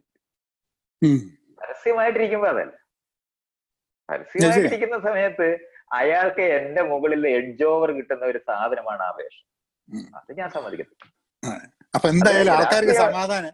ആൾക്കാർക്ക് സമാധാനമായിട്ടുണ്ടാവും നമ്മൾ അത് ടച്ച് ചെയ്തില്ല എന്നുള്ള ഒരു വിഷമം വേണ്ട. കാരണം ഇപ്പൊ മൈത്രേനോട് സംസാരിച്ചില്ല ആ കാരണം ആധുനിക മനുഷ്യനാവണമെന്ന് പ്രതീക്ഷിച്ചിരിക്കുന്ന കണ്ടമാന ആൾക്കാരുണ്ട്. അപ്പൊ ഇവർക്ക് ഈ ദേഷ്യം പാടുവോ ദേഷ്യം പാടില്ലേ എന്നുള്ള ഒരു ചോദ്യം ഇവരുടെ മുമ്പിൽ ഇങ്ങനെ കാലാകാലമായിട്ടുണ്ടായിരുന്നു. അതാണ് പൊളിച്ച് കൈ കൊടുത്തത്. അതുകൊണ്ടൊരു വലിയ പ്രശ്നമുണ്ട് ആൾക്കാർക്ക്. ഓക്കെ. അപ്പൊ അപ്പൊ നമുക്ക് നമുക്ക് ഇനി ഞാൻ നമുക്ക് വീണ്ടും കമ്മ്യൂണിക്കേറ്റ് ചെയ്തിട്ട് ഒരു ബാക്കി കാര്യങ്ങൾ ചർച്ച ചെയ്യാൻ പ്രത്യേകിച്ച് യൂറോപ്പിന്റെ സംസാരിക്കാൻ വേണ്ടി ഇതാക്കാം. ഓക്കെ ശരി. Thanks thanks Maitreyan. ശരി. താങ്ക് യു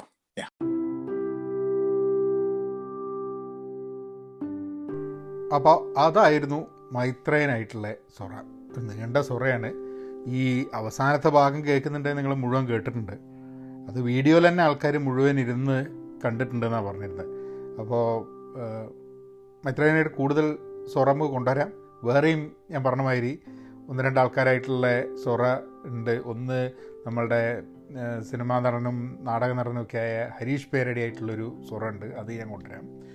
പിന്നെ മുസ്തഫ ആയിട്ടുള്ള ഐ ഡി ഫ്രഷ് ഫുഡ്സിന്റെ മുസ്തഫ ആയിട്ടുണ്ടായിരുന്നൊരു കോൺവെർസേഷന്റെ ഒരു സൊറ ഉണ്ട്. അതും പോഡ്കാസ്റ്റിൽ കൊണ്ടുവരാം. പിന്നെ വേറെ രണ്ട് മൂന്ന് ഇൻട്രസ്റ്റിംഗ് കോൺവെർസേഷൻസ് കൂടെ ഉണ്ട്. അതൊക്കെ വരുന്നുണ്ട്. നമ്മൾ ആ പിന്നെ പോഡ്കാസ്റ്റുകാർ നമ്മുടെ മലയാളത്തിലെ പോഡ്കാസ്റ്റ് ആൾക്കാരുമായിട്ടുള്ളൊരു ഒരു ഗംഭീര സ്വരം ഉണ്ടായിരുന്നു അത് അപ്ലോഡ് ചെയ്യലൊന്നും കഴിഞ്ഞിട്ടില്ല. അതിന്റെ അതിന്റെ പോഡ്കാസ്റ്റും ഞാൻ ഉടൻ തന്നെ എത്തിക്കാം. ഓക്കെ? അപ്പോൾ എല്ലാവർക്കും നന്ദി നമസ്കാരം. എന്നാൽ പിന്നെ അങ്ങനെ ആക്കാം എന്ന് തന്നെ. അല്ലേ? ഓക്കെ.